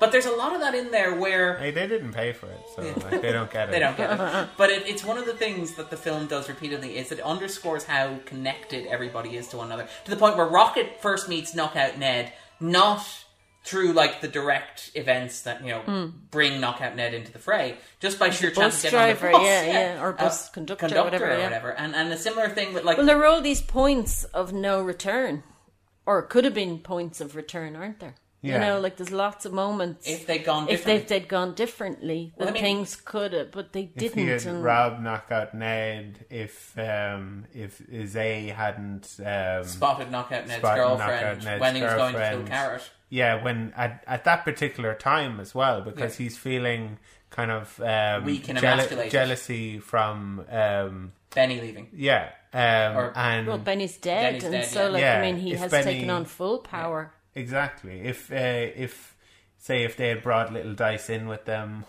would he have killed so many people? um, if if if if Benny had killed Blackie, kind of like. But if your man had have done kung fu fighting, your man had never. Maybe How he wouldn't have raped his things would- girlfriend yeah. after. You know, all of that, all of these things had happened. And and it's remarkable to structure. He wouldn't have become what you know, and then, but each of them, I think, is marked. Then you know, the color changes. Yeah. Hmm. The big once something has actually shifted, the the color changes. Yeah. They they also use two, two different types of film: I didn't know that. Ah.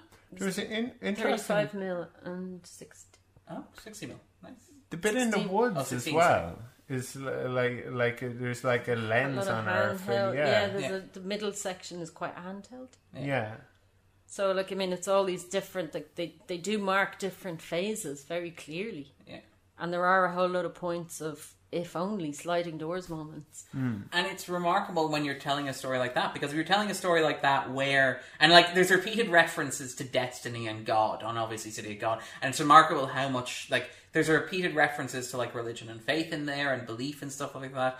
And and the movie repeatedly emphasizes the idea that chance and fate and like pure coincidence play in, in the events that happen.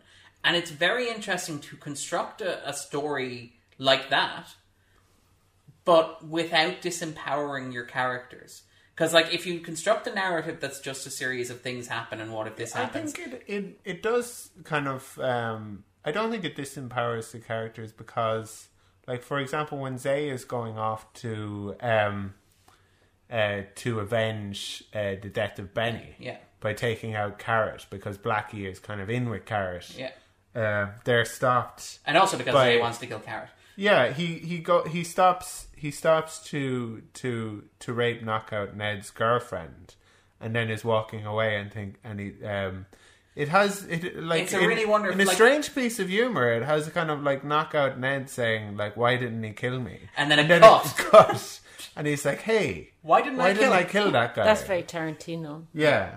very sort of self-aware in a sense. And I mean, like, there's there's a number of things throughout where like Meirelles is sort of playing. Like, there's the bit where when they're having the fight over the camera that Benny wants to give to Rocket, you have the strobe light in effect. Like during that like climactic sequence, so it stops being a movie and starts being a sequence of almost still shots. So it's almost like you are watching photographs of this thing happening over like black, white, black, white, black, white, uh, which I think is very, very effective as well. Like Meirelles they're, they're all director. points of no return. Yeah. You know, if you hadn't had that fight, if you hadn't, had you know, all of, that's a really important moment. Yeah, or even if Blackie had aimed straight at that moment, for example, or yeah, that any number of things. If if they hadn't been that close together in that space, if Benny hadn't have been holding that party at that time, you know. But it- it, like, like it's, Because life is like that. yeah, It's kind of if if um, if it hadn't been for these characters, though, Would it's not in that it's not just kind of like sort of random things happening. It's kind of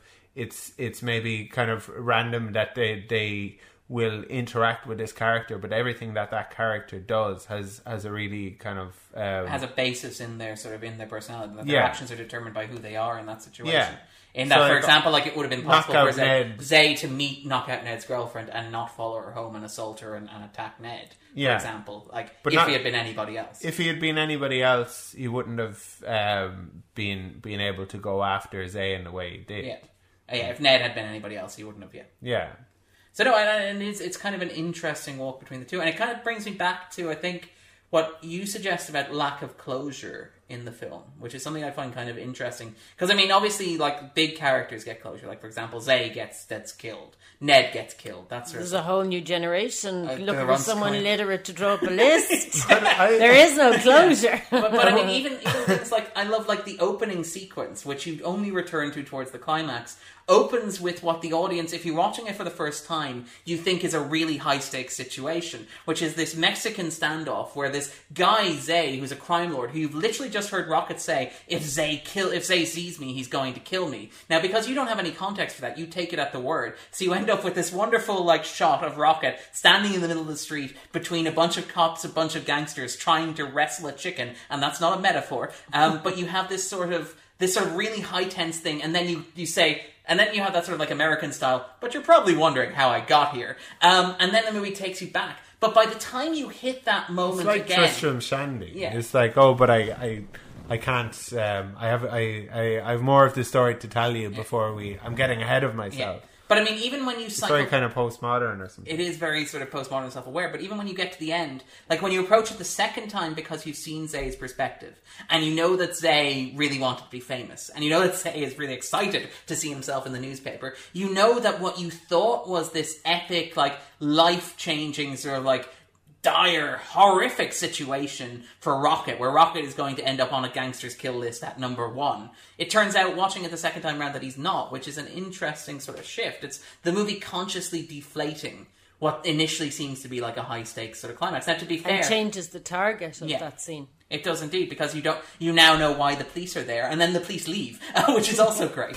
there's there's a there's a uh, like it had me wondering kind of like how how did it run stew afterwards because presumably like maybe the next You've next got to watch week the series. yeah, I suppose yeah because may, maybe like I haven't seen the series Do any of them hit puberty? exactly I was just, just like wa watching the police do they come back the next week and say uh, Little Zay, is Little Zay around? Uh, there was an extra 10 grand we, We needed to get him yeah. for. Is he, oh, he's dead. Who's kind of taking over? And then, like a Bugsy Malone style bunch of kids up. exactly. and it's like, so do you want to give us 10 grand for some guns? It's like, we each have a handgun. It's fine. Yeah, we'll grow into Anything bigger, we couldn't really work. Old. Ah, carry.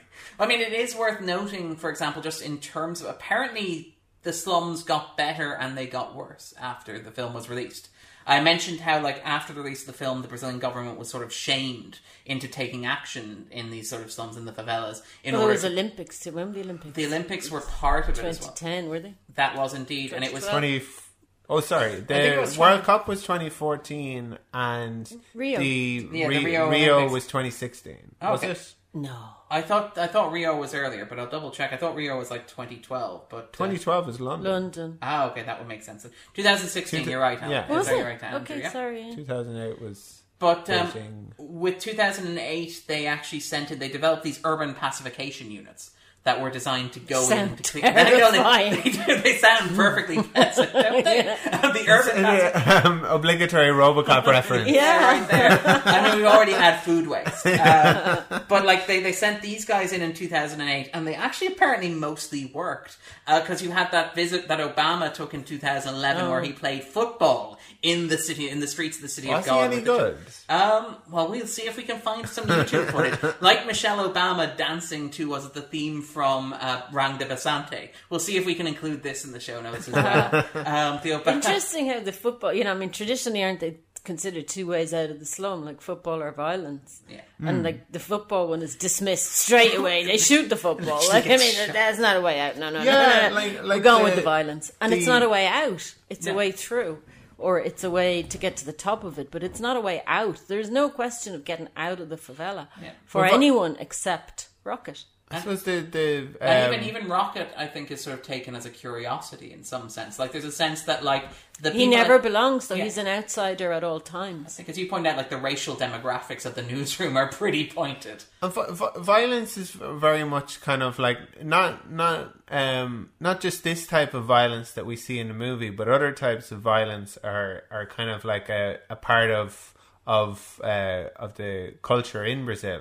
Maybe violence is sometimes not the right word for it. Uh, like fighting might be like a like for example, there there there was like a culture in the kind of um, 50s, 60s, and 70s of kind of like um, people would like uh, uh, fight each other on the beach and stuff. And of course, there, there's the there's the colonial kind of martial arts like capoeira, where the the um, the slaves would pre- pre- pretend that they were dancing.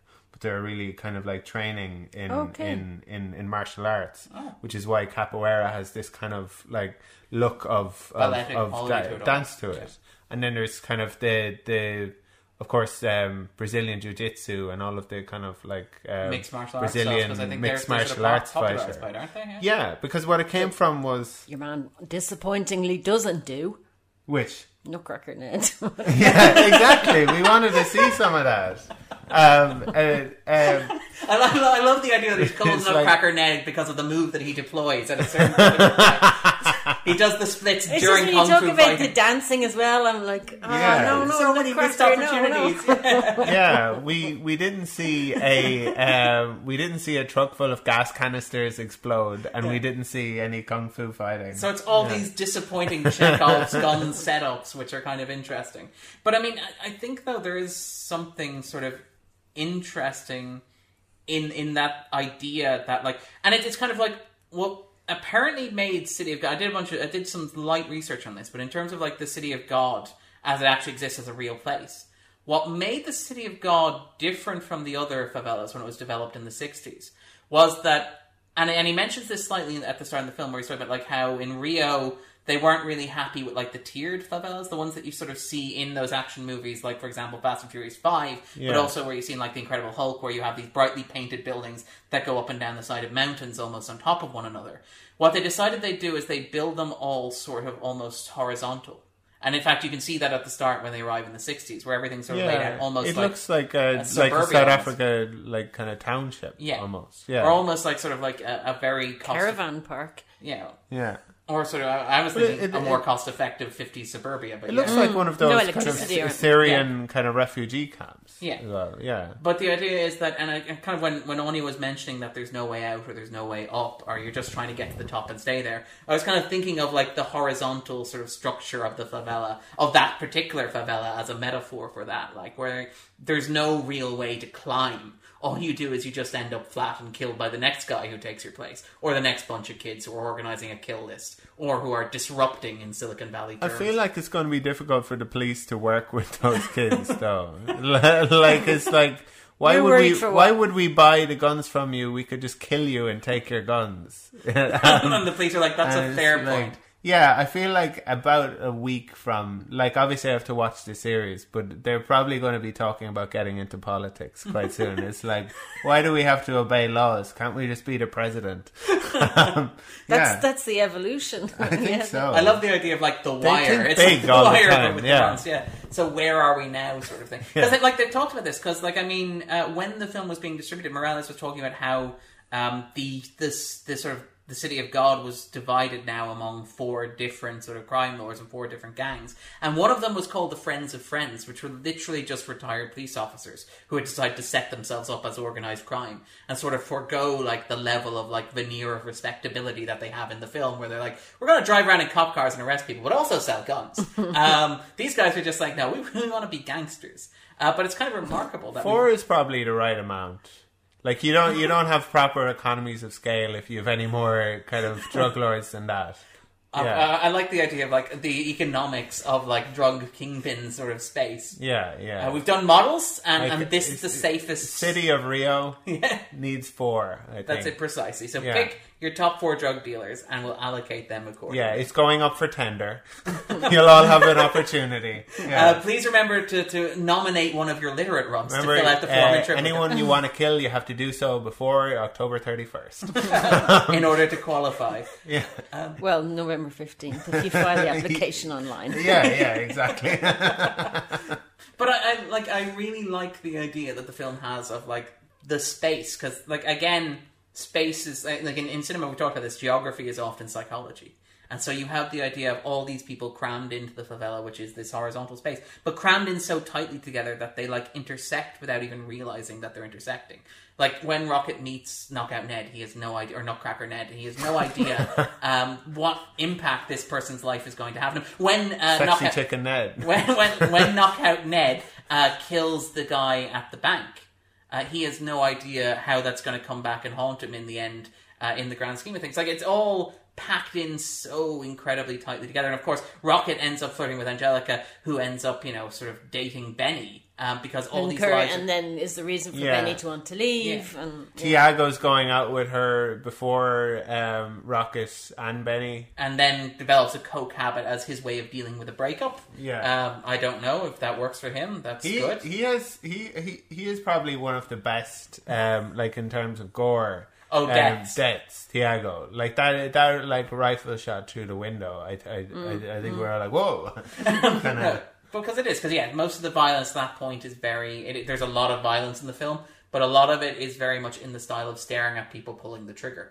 Um, and like we mentioned that with Little Zay, for example, like those shots of Little Zay as he's going through the motel, like just there's the moment where he's in the kitchen and he fires three times and then he pauses and he turns the aim and fires a fourth, and it's a very disconcerting shot, despite the fact you don't see anything he's hitting because it's like this eight year old kid with a gun almost as big as he is. Little Zay is really good at, at at killing. It's surprising that um, that um, Nutcracker Ned is uh, is is that much better than him. Because like the f- f- first two times he fires a gun are both like kind of headshots, and, and and then the next four times no he fires a gun, there's no there's four Yeah. more people dead. Yeah. Um, it's like every time he shoots a gun, Somebody dies somewhere. dies. Yeah. Um, Obviously, I, I I I really enjoy the music, and if any of our listeners know what what, that sound what was. that would, instrument would you is, care to repeat it in case our listeners have forgotten? go on. I, I tried to do it, and, and it didn't really sound like it at all. But it's like, ooh, ooh, ooh. Uh, no, oh god, that, I may see if I can dig out a sample and play it at this segment for Andrew for point of comparison.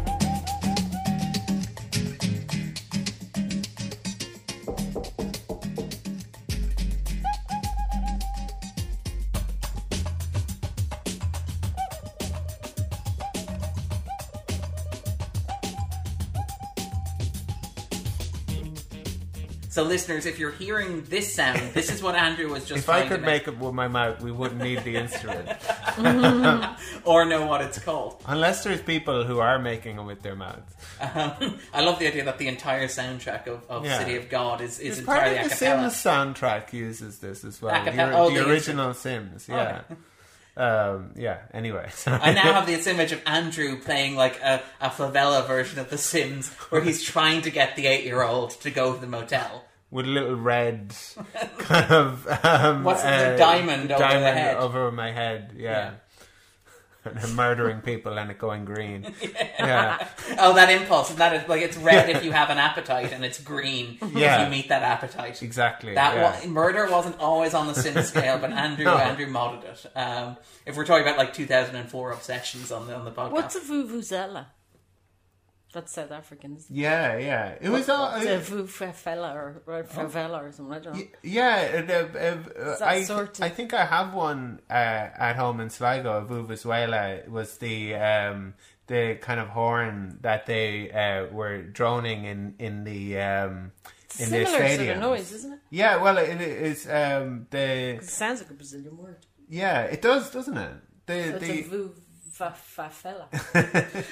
or, or the favela. Um, The um, I remember on YouTube at the time during the 2010 World Cup, you could push uh, Vuvuzela onto any video. There was like a button you would press, and it would play like Vuvuzela over whatever you were watching, like. the, the 250 have that, but it's mostly just the Pata Pata song from United Passions that we play over in the video. Um, worth noting, actually, just before we finish up there, just talking about the credits, because we mentioned earlier on um, about Katia Lund, who was, was credited as co-director on the film. Um, she actually worked primarily with the actors. In fact, there was some discussion and debate about how she was credited and recognized, because when uh, Meirelles got the Best Director nomination for this, she didn't, despite being credited as a co-director on it. Um, and while Miramax apparently pushed for her to get that credit, the Academy said no. And Meirelles, for his part, apparently also said no as well.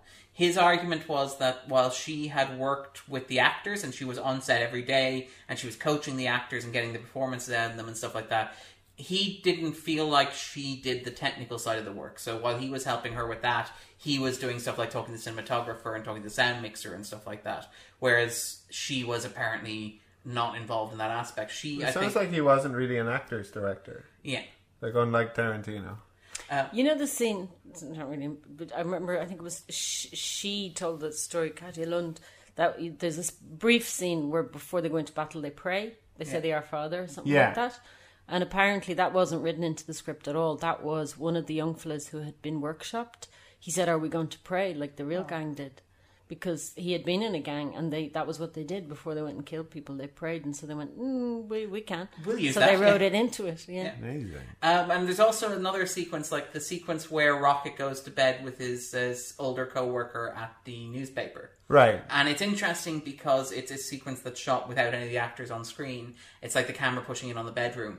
But the little snippet of dialogue where he, where she asks, you know, where he's like, "You have a shower," and she's like, "You've never had a shower." It's like, "How do you do it?" He's like, "You, you know, kettle on the, the colander kettle, or whatever." yeah.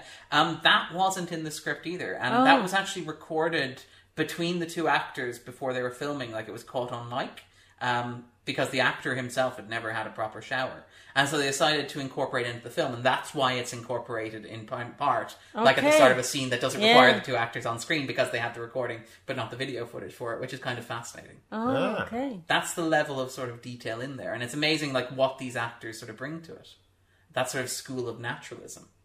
Yeah. They So- were amazing. Oh, they were, um, and particularly the guy who plays Little Z as well was great. I think Rocket was So fantastic. that that whole scene where he he's coming out of the shower and she's inviting him into his bed, that was just recorded when when their mics happened to be on. no, Is that what you're saying? the director is like, we should leave them alone in this yeah, bedroom. set." you're getting great performances. Yeah, just- just these, go with it. Uh, Um, I actors, I, don't know how you're doing it. Don't want to know. Yeah, I, I feel like I feel like that might be pushing some ethical boundaries with regards to actors. No, it, it, it's very, it's very. If you if you know it, you can tell when the scene begins when they've like switched the edit to. Uh, well, this is the scene that we intended. Um, so, because she's very clear, like, oh, she's not like, oh, get into bed and make sure you're not wet from that shower you just took. Um, oh, I guess you'll have to sleep with me, but that's okay because the shower's right over there. Um, there's very clearly a point in the scene where they cut in the dialogue that they wanted, uh, but they, they also insert at the start of the scene dialogue from him being like, hey, showers are pretty awesome. And, uh, and his co-star, who obviously had had a shower before, was like, you've never showered before. He's like, oh, no. I feel like it's still a thing, even in even in our very privileged world. Like awesome showers aren't just a, a, a thing that everybody has. So like like um, if if if you're like st- um, if you're like at um, if you don't have like a very good shower in in your apartment and you're staying somewhere else, like if you're if you're over at like a house party or something, and then in the morning they say, "Oh yeah, grab a shower there," and it's like, "Oh my god, that was an awesome shower! It was amazing. That was such Now a I good have to go back to It's my like, don't you shower. have a shower where you're from? Oh, we It's just use the kettle. Yeah, yeah. Um, Yeah, no, I, I, I, as somebody who lived in student accommodation, yes, Yeah. I can, I can vouch for that. Not to compare, to be absolutely clear, our experience No, of, of no, not no, crappy no. showers with like the experience. But of- it is in a part- yeah, I partly know, I know. I mean, hasn't everybody at some point? No, to be absolutely clear, not making that comparison. Yeah, yeah. Like, like uh, there was the one time that I went camping where we had to kind of use a very poor shower. Yeah, and and that was I feel like that allowed me to relate to Rocket's experiences in this film as well.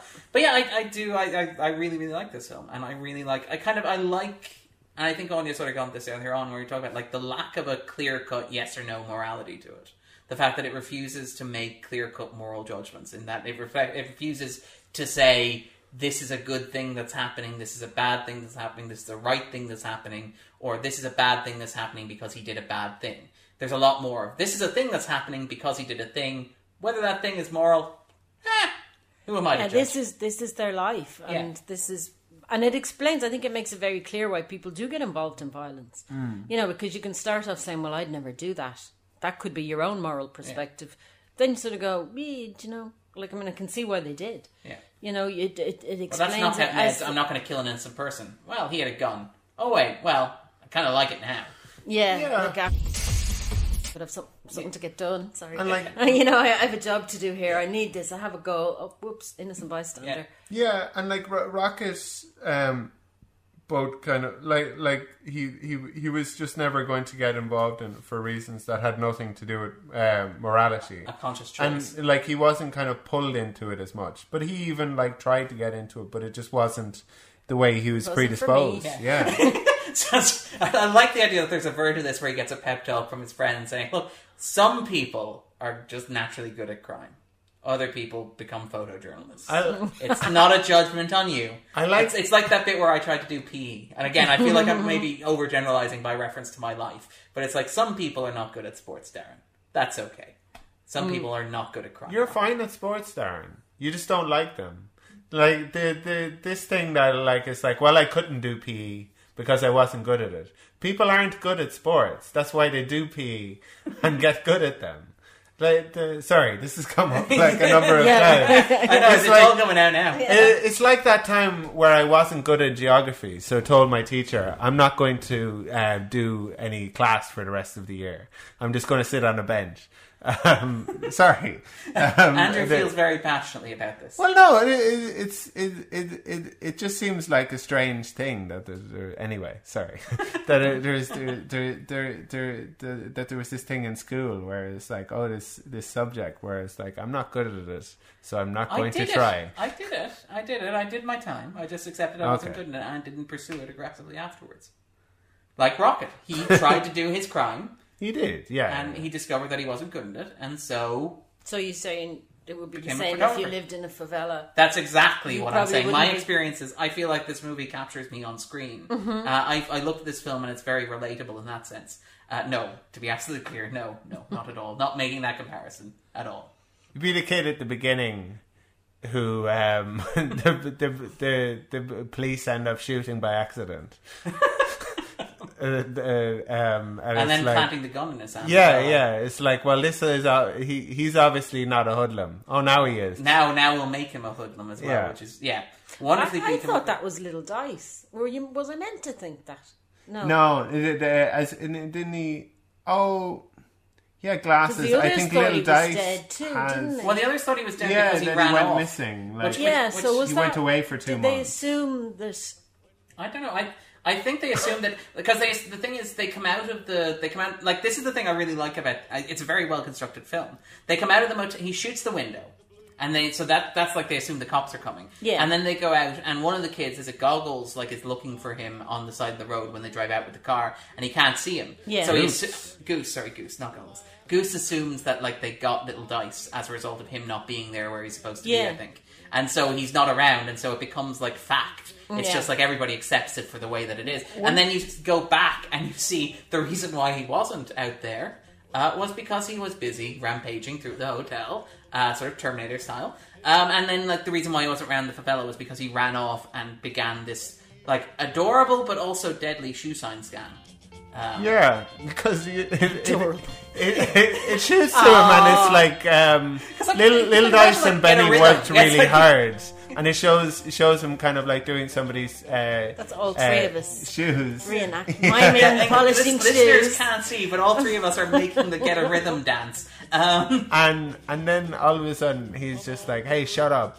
and then your man knocks him on the back of the head, and, and they steal take the his money, and. Yeah, And again, that's a really great cut because it's like, yeah, little, little That's dice what they worked did very for two- hard two for months. Yeah, yeah. they, they they they had a shoe shine business at the airport where like they had set up a thing Yeah. like and Oh, people would be chairs that you like sit in, yeah. oh I've got 20 minutes before my flight I can get my uh, shoes shined and then I'd knock them on the back of the head and take the money anyway. Like the runts are never going to do that. Yeah, like putting the putting the work in for that. I do I do wonder how much money these people are carrying to make it worthwhile. Because Yeah. like presumably he has to do the whole shoe shine before. Because he- the point it is takes him a long time to realize that the money isn't really in um, like Shoe knocking shine. off people who are getting their sh- uh, shoe shine Because Yeah. like in order to get the person to take out their wallet and take out the cash, you need to complete the shoe shine because you don't pay for advance with the shoe shine.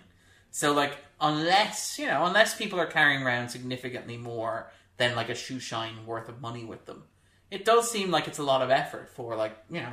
I suppose they were just hungry. Like initially, it was Yeah. whatever you could get, and then they started seeing bigger things. well, they can also take the shoes It's a fair point. We, like like in in um, Last Action Hero, where the the um, the criminal from from the world of movies comes into the real oh, world. Tom Noonan, isn't it? Um, no, it's oh, is it? No, no, no. It's Oh. not Tom Noonan. It's um, uh, your man uh, Tyrion. Uh, Oh, Charles Dance. Charles Dance, yeah, yeah, and and he's he sees criminals in in the real world, and they're like, take his shoes, take his shoes, and he's like, take his shoes, like what? You, you mean they're not like knocking over a a, a, a diamond depository or something like that? What what what, What a hell waste is of yeah. yeah, yeah. what hell have I found myself in? Where even criminals don't take the craft seriously. Yeah, Um, yeah. The the um the p- part I found probably the most horrific, uh, perhaps, was when Shorty is murdering his his, his wife.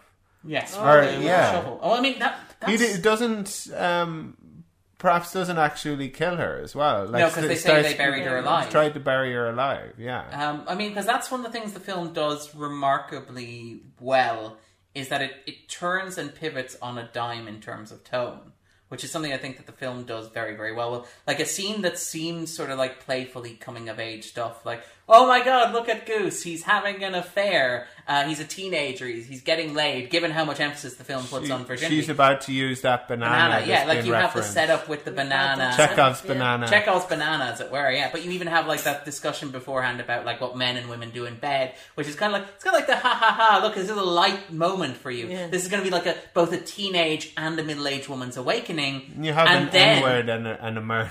yeah, and then you have like somebody swarm in with with a giant shovel. Uh, In a way, and it, it just it pivots, it turns so sharply. I think we all audibly gasped at that point, even though I think we'd all seen it before. You know, like Forget that moment. yeah. But it just comes out of nowhere, and it, it's so effective for it. The weird thing is that he, he jumps out the window um like like he's in kind of like the start of like a music video and it's like hey uh brother Give give, me me some shorts um I need to get away from here Yeah, it- it's Um, very much like you can almost imagine like a Ferris Bueller type setup Yeah. for this almost, except somebody's getting except murdered with at the shovel. same time somebody is yeah It's- it's and- it's a bit nuts And I like uh, that's it takes a remarkable sort of mastery of tone to pull that off. I think, to, and to pivot back and forth because it's a film. Again, this could be very. This would very easily be Like, and it is a very depressing film. Like, this is a scene we talked we, we talked about really dramatic scenes before, like the scene where the kid has to shoot one of the other two kids and stuff, That's Yeah. very upsetting. which is really upsetting and visceral. But the film is also funny and well observed and populated with interesting characters. full of energy. Yeah. It's so high energy. It runs for like two hours and a half, and it doesn't feel like it, which is remarkable, particularly for a film. Wow, it's two and a half hours. It's two and a half hours, and particularly for a film in which like children murder other children. Like, And it's subtitled, Yeah, which and- best will in the world is annoying. yeah, if you're uh, particularly like, yeah, if you're reading on a screen for two and a half hours, it can be Well, like it's just you can't pay attention to the full. You know, like you'd rather. There was one point. There's a tiny bit with a split screen. Yeah. You know, where he goes off out to get, And and, I was like, I can't read and look at the follow other screen. both of these at the same time. and again, like that's how playful it is because you have the scene where they go out and get steak and Fritz, and like the one half of the split screen stays in the room, and the other half Yeah. follows steak and Fritz as he's being chased around, and then they bring it back Darn. and they unite the scene, which I really like. I, how, uh, sorry, did uh, no, sorry, never mind. I was I was go, I was going to say the the how how but when no, ne- never Go never, for never mind. I was No, no. going to talk about like how do you pronounce things? Steak and Fritz. Okay, His Why? What's friend, you, he, what's they wrong with could steak? steak and chips, st- steak and chips, but Okay. you Frenchified it. steak and fries or it's, Steak um, frite. Steak free, or maybe that's Move what it, the, maybe that's closer to what it was in, in the Portuguese. Yeah, Yeah, I, am postlingual. I think that's how they would describe me. Steak was that what they called it? Steak? They did call him Steak. I Yeah, think, yeah, I think steak and chips, Steak 'cause he was N the guy- was his middle initial, and Fritz Okay. was his surname. Fritz. Fritz, like German. Okay. anyway, sorry, moving along. I guess if, if I'm going to take you up on every pronunciation, We'll be here yeah, forever. Okay. But again, and they do it again. I thought they said steak and chips. I they probably did. I may. I have- guess we, Anyway, all, we all have You different know that young interpretations fella they of called they steak say. in the split screen. yeah, yeah. they catch steak in the split screen, and they do it again. At, uh, they do it earlier at Benny's party as well, where Yeah. I think it sort of branches off and follows the two of them as well. Which is like it's a remarkable high energy film, and it just keeps going. And I- it's depressing. and it, it is depressing, but it's not lifeless, which is kind of interesting. Yeah. Like it's a really gritty, grounded, urban sort of like crime story, but it's not. It's, frenetic. It's yeah. It It reminded moves- me vaguely of a thing. Did you ever see an Italian thing called Sabura? I have not. Saburo or Sabura, I think it is. I'm sure that's not the pronunciation, but it reminded me of that kind of thing. Like, it was it anyway? If you haven't seen it, doesn't matter.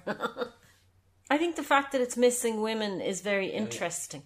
You know, I, I think that it's like a, it's almost like um, it's very timely in some respects because it feels like an explanation of incels in a funny sort of a way. Do you Oh yeah, what I well mean? Z is definitely an incel. Um, Yeah. I, I would argue Z is an incel. I mean, Absolutely, and it sort of it sort of explains how those people maybe view men and women as utterly separate, and separate worlds that don't collide, and and so people like, uh, you know, Benny could relate to women and and and even Rocket could and even Rocket, that. like, and saw them as a nice thing. Not like I mean, oh right, it was difficult to get laid, but like I mean, it was still it was something He nice that he enjoyed her wanted to do, company, and you, yeah. you know, and he, all that. And I mean, like even the fact that like even when, Shaggy. it's, even when it's clear that he's not sleeping with Angelica, like they still are friends Yeah. with one another. Like she's like It's not an enemy Rocket thing. It's not this us ca- whereas yeah. it's them, Rocket whereas would love this camera. Little Um, Z, yeah, he he really is an incel, yeah. and so I think it's very it's very interesting in those terms. I mean, it's kind of interesting how a lot of a lot of cinema, when you look at it retroactively, because I mean, incel is something that's only really been in the news for the past year and a half. I think. Well, the term, but the term. Oh no, the the, the yeah, concept the is forever. Oh yeah. they've just got you know busier in their basements, but Yeah. like that doesn't mean And they haven't them, always existed. Yeah. But I mean, uh, even stuff like going back and watching if you the the new Ridley Scott Alien movies, for example, Michael Fassbender's character is when you watch them retroactively a pitch perfect incel character in that he's somebody who sees women as something that he a wants and b wants to do stuff to, but c also completely doesn't understand and recognize the personhood of, and it's And blames them and for that misunderstanding for that misunderstanding. Hmm. That's the key, I think. Yeah. It's And- it's, it's not a personality disorder or something like that. It's the blame is the danger, and the anger as well, yeah, and, the, and the that's fest- little Z. Yeah, and the, the refusal to change yourself or to, to sort of see yourself as Yeah. something you need to change. I guess we talked a bit about misogyny in our in our in our in our very long one hundred episode. The the the, the um how how how it's more um how it's directed at women, but it's about men. Yeah, how that- misogyny is. How yeah. like, misogyny is like self perpetuating. Yeah. Like women are victims of it, obviously, but men. But the source is kind of like because from, if you have no power, you automatically have to find, you know, someone to Who feel has- better than. Yeah. And Hmm. we're in a world of violence. Like men just kind of win because you're just stronger. The best will in the world. Y- You are just stronger. Whereas, uh, I, I think. I think it's kind of good on that. It's, it's horrible, but it's true, and I think it says an awful lot. particularly in a film that is in some ways about it. So as we discussed, like trying to assert what limited power you have, whereas he wants very to much boss- about power, yeah. Whereas he wants to be boss of the slum, but can't imagine anything outside of it. Because, Like he's impotent, really. yeah, um, and completely useless. And the fact that yeah, as it's pointed out, like it's it's doing stuff like getting rid of the getting rid of the dealer with the cops. You know, he he has no concept that there are things that exist that are more powerful than he is. Yeah. and he refuses to acknowledge them or things that exist outside himself. And it isn't And like he a- wants to be in the paper. Like, Yeah. I mean, look, there's no pictures of me. Why is he always in the paper? Yeah. Why are there no... And, you know, he wants to be famous. He wants to be seen. He wants to be recognized. Which All is that's very about power, too. he should be glad that he's not in Yeah, the yeah, newspapers yeah. that he hasn't been caught. Like, yeah, and then like um, he poses for or all these pictures and he's delighted. And it is just, it shows you how undeveloped it is, how childlike it is. Oh yeah. You know? and how much of yeah, that idea of masculinity is tied to performance and being performative about it and being like projecting an image of, of what you deem to be masculine. And, like it, it's made very clear that like Z doesn't want to have sex until it's suggested as something as a marker of success or it's mm. suggested as something that Benny has that he doesn't have. And then all of a sudden he's fixated upon it. And it's quite literally the first woman that he happens to find. The woman that he, he finds Yeah, at the table like, and asks her. you. Yeah, that's it. It doesn't matter who you are. You just happen to be nearby. And then he can't have her. Yeah. So, And all well, I'm bloody having that. Yeah, and there, there's a lot in there about that. And I think that like it it's is- her fault he can't have it and he must take revenge. You know, and it's all that Hmm. Yeah. weird toxic crap. And his hatred of uh, himself that he's just kind of uh, placing on on on another person. Well, it's, it's made very clear in the way, in the way that it's shot, like the way that sequence is shot, where they're over his shoulder, the group of women at the table, and the, the focus is on his face as he's been rejected by Benny, and you can see that he's not processing that rejection. He's not understanding that rejection. He's not understanding how Benny could walk away from him because it's all about him. Yeah. Because he's the one who matters. And if Benny deems having a woman to be a measure of success, well then that is what I must have because that is how you measure success. I think that's one of the arguments about like there are lots of arguments about incels, but one of the things is that like they don't necess- they won't they don't want girlfriends or romantic partners. They want status symbols. Yeah, absolutely. That's like it. they don't see women as people. People, yeah, they see them as attachments or objects. I think Yeah. a lot of people Yeah, um, uh, want um, uh, partners as kind of uh, status symbols. The society Yeah, I mean, sets it- them up as so. But Like, I think they maybe want, yeah, there's that element, that they parents also at the same time partners. as a romantic thing. and jobs. You know, they're, they're I like all that- of the the, the kind I of also think that parents want their kids to be happy, and I think that there's a perception that being no, but in too- term in terms Okay. of like status, okay, I like don't know. the, I- I- uh, happiness isn't a um a, like a status symbol be, be, be, be, because like it's just the appearance of it is. yeah. The, the- I'm talking about status conscious people. And Okay, status Marion. conscious. I think it sort of gets mixed up, you know, because I mean, I, this is nothing to do with the film, but that thing of, of, you know, when people talk about relationships or someone, who, you know, is in a relationship, they go, oh, I hope this one works out. As in, I hope they end up getting married. It's an interesting notion that relationships that don't end in marriage have failed. Are seen as yeah failures. Hmm. Whereas or who not says they effect. failed? Like, I mean, didn't they work perfectly well for the time that they lasted? Yeah. You know, Yeah, it's an interesting concept. as well as they could have. Forever is the status symbol, Yeah, is it? Yeah. You know, getting someone to swear forever. Well, yeah, because it, it, it, it proves definitively that that you're a worthy person. Yeah. like Well, this if- if, person if, has, if has you're being cynical like, applying that measure committed. um, Um, to spend the rest of their lives. with. yeah, yeah, yeah. I No, I'm, I, like I'm- having having a girlfriend shows that you're like good enough to have a, a girlfriend, and Um, and having a wife means you're even better. as a person. I'm- I don't know. I, Um, I'm, I'm less cynical in, in that respect, and that I think that like having When a, people will put like their partners in their profile photos, it's like is is that is that you That um, is in the photo, or or is is that you and like a, kind of like they, well, that's a cynical way to look at it, but it is kind of like a a, a, a status. Judge me relative to thing. this. They're the gold watch or the gold chain as on that Blackie wears, Yeah. for example. Your partner as a status symbol. I, don't I know. mean, they're they're like I don't know. They, they, that None of might this be a is in the cynical film. way. to None look- of this is in the film. to be clear. I did try and bring it back with reference to Blackie's Yeah, chains yeah, and all. Um, but no, I think I think it's an interesting discussion. I'm perhaps marginally less But in the terms that of Little respect. Zay, like Yeah. like in in the spe- speaking of him, kind of like wanting Yeah. to, to to have this for status. I don't think it's just incels who think of their like uh, partners as kind of like a means to kind of having. Well, the issue the issue is the issue is that they don't think of their partners because they don't have their partners, but they see having a partner as a sole Yeah. measure. Like, I mean, I think that you can have people who are status obsessed, who are content with having money or content with having corporate success. I think the the issue with incels is that they see other people exclusively as a measure of their worth.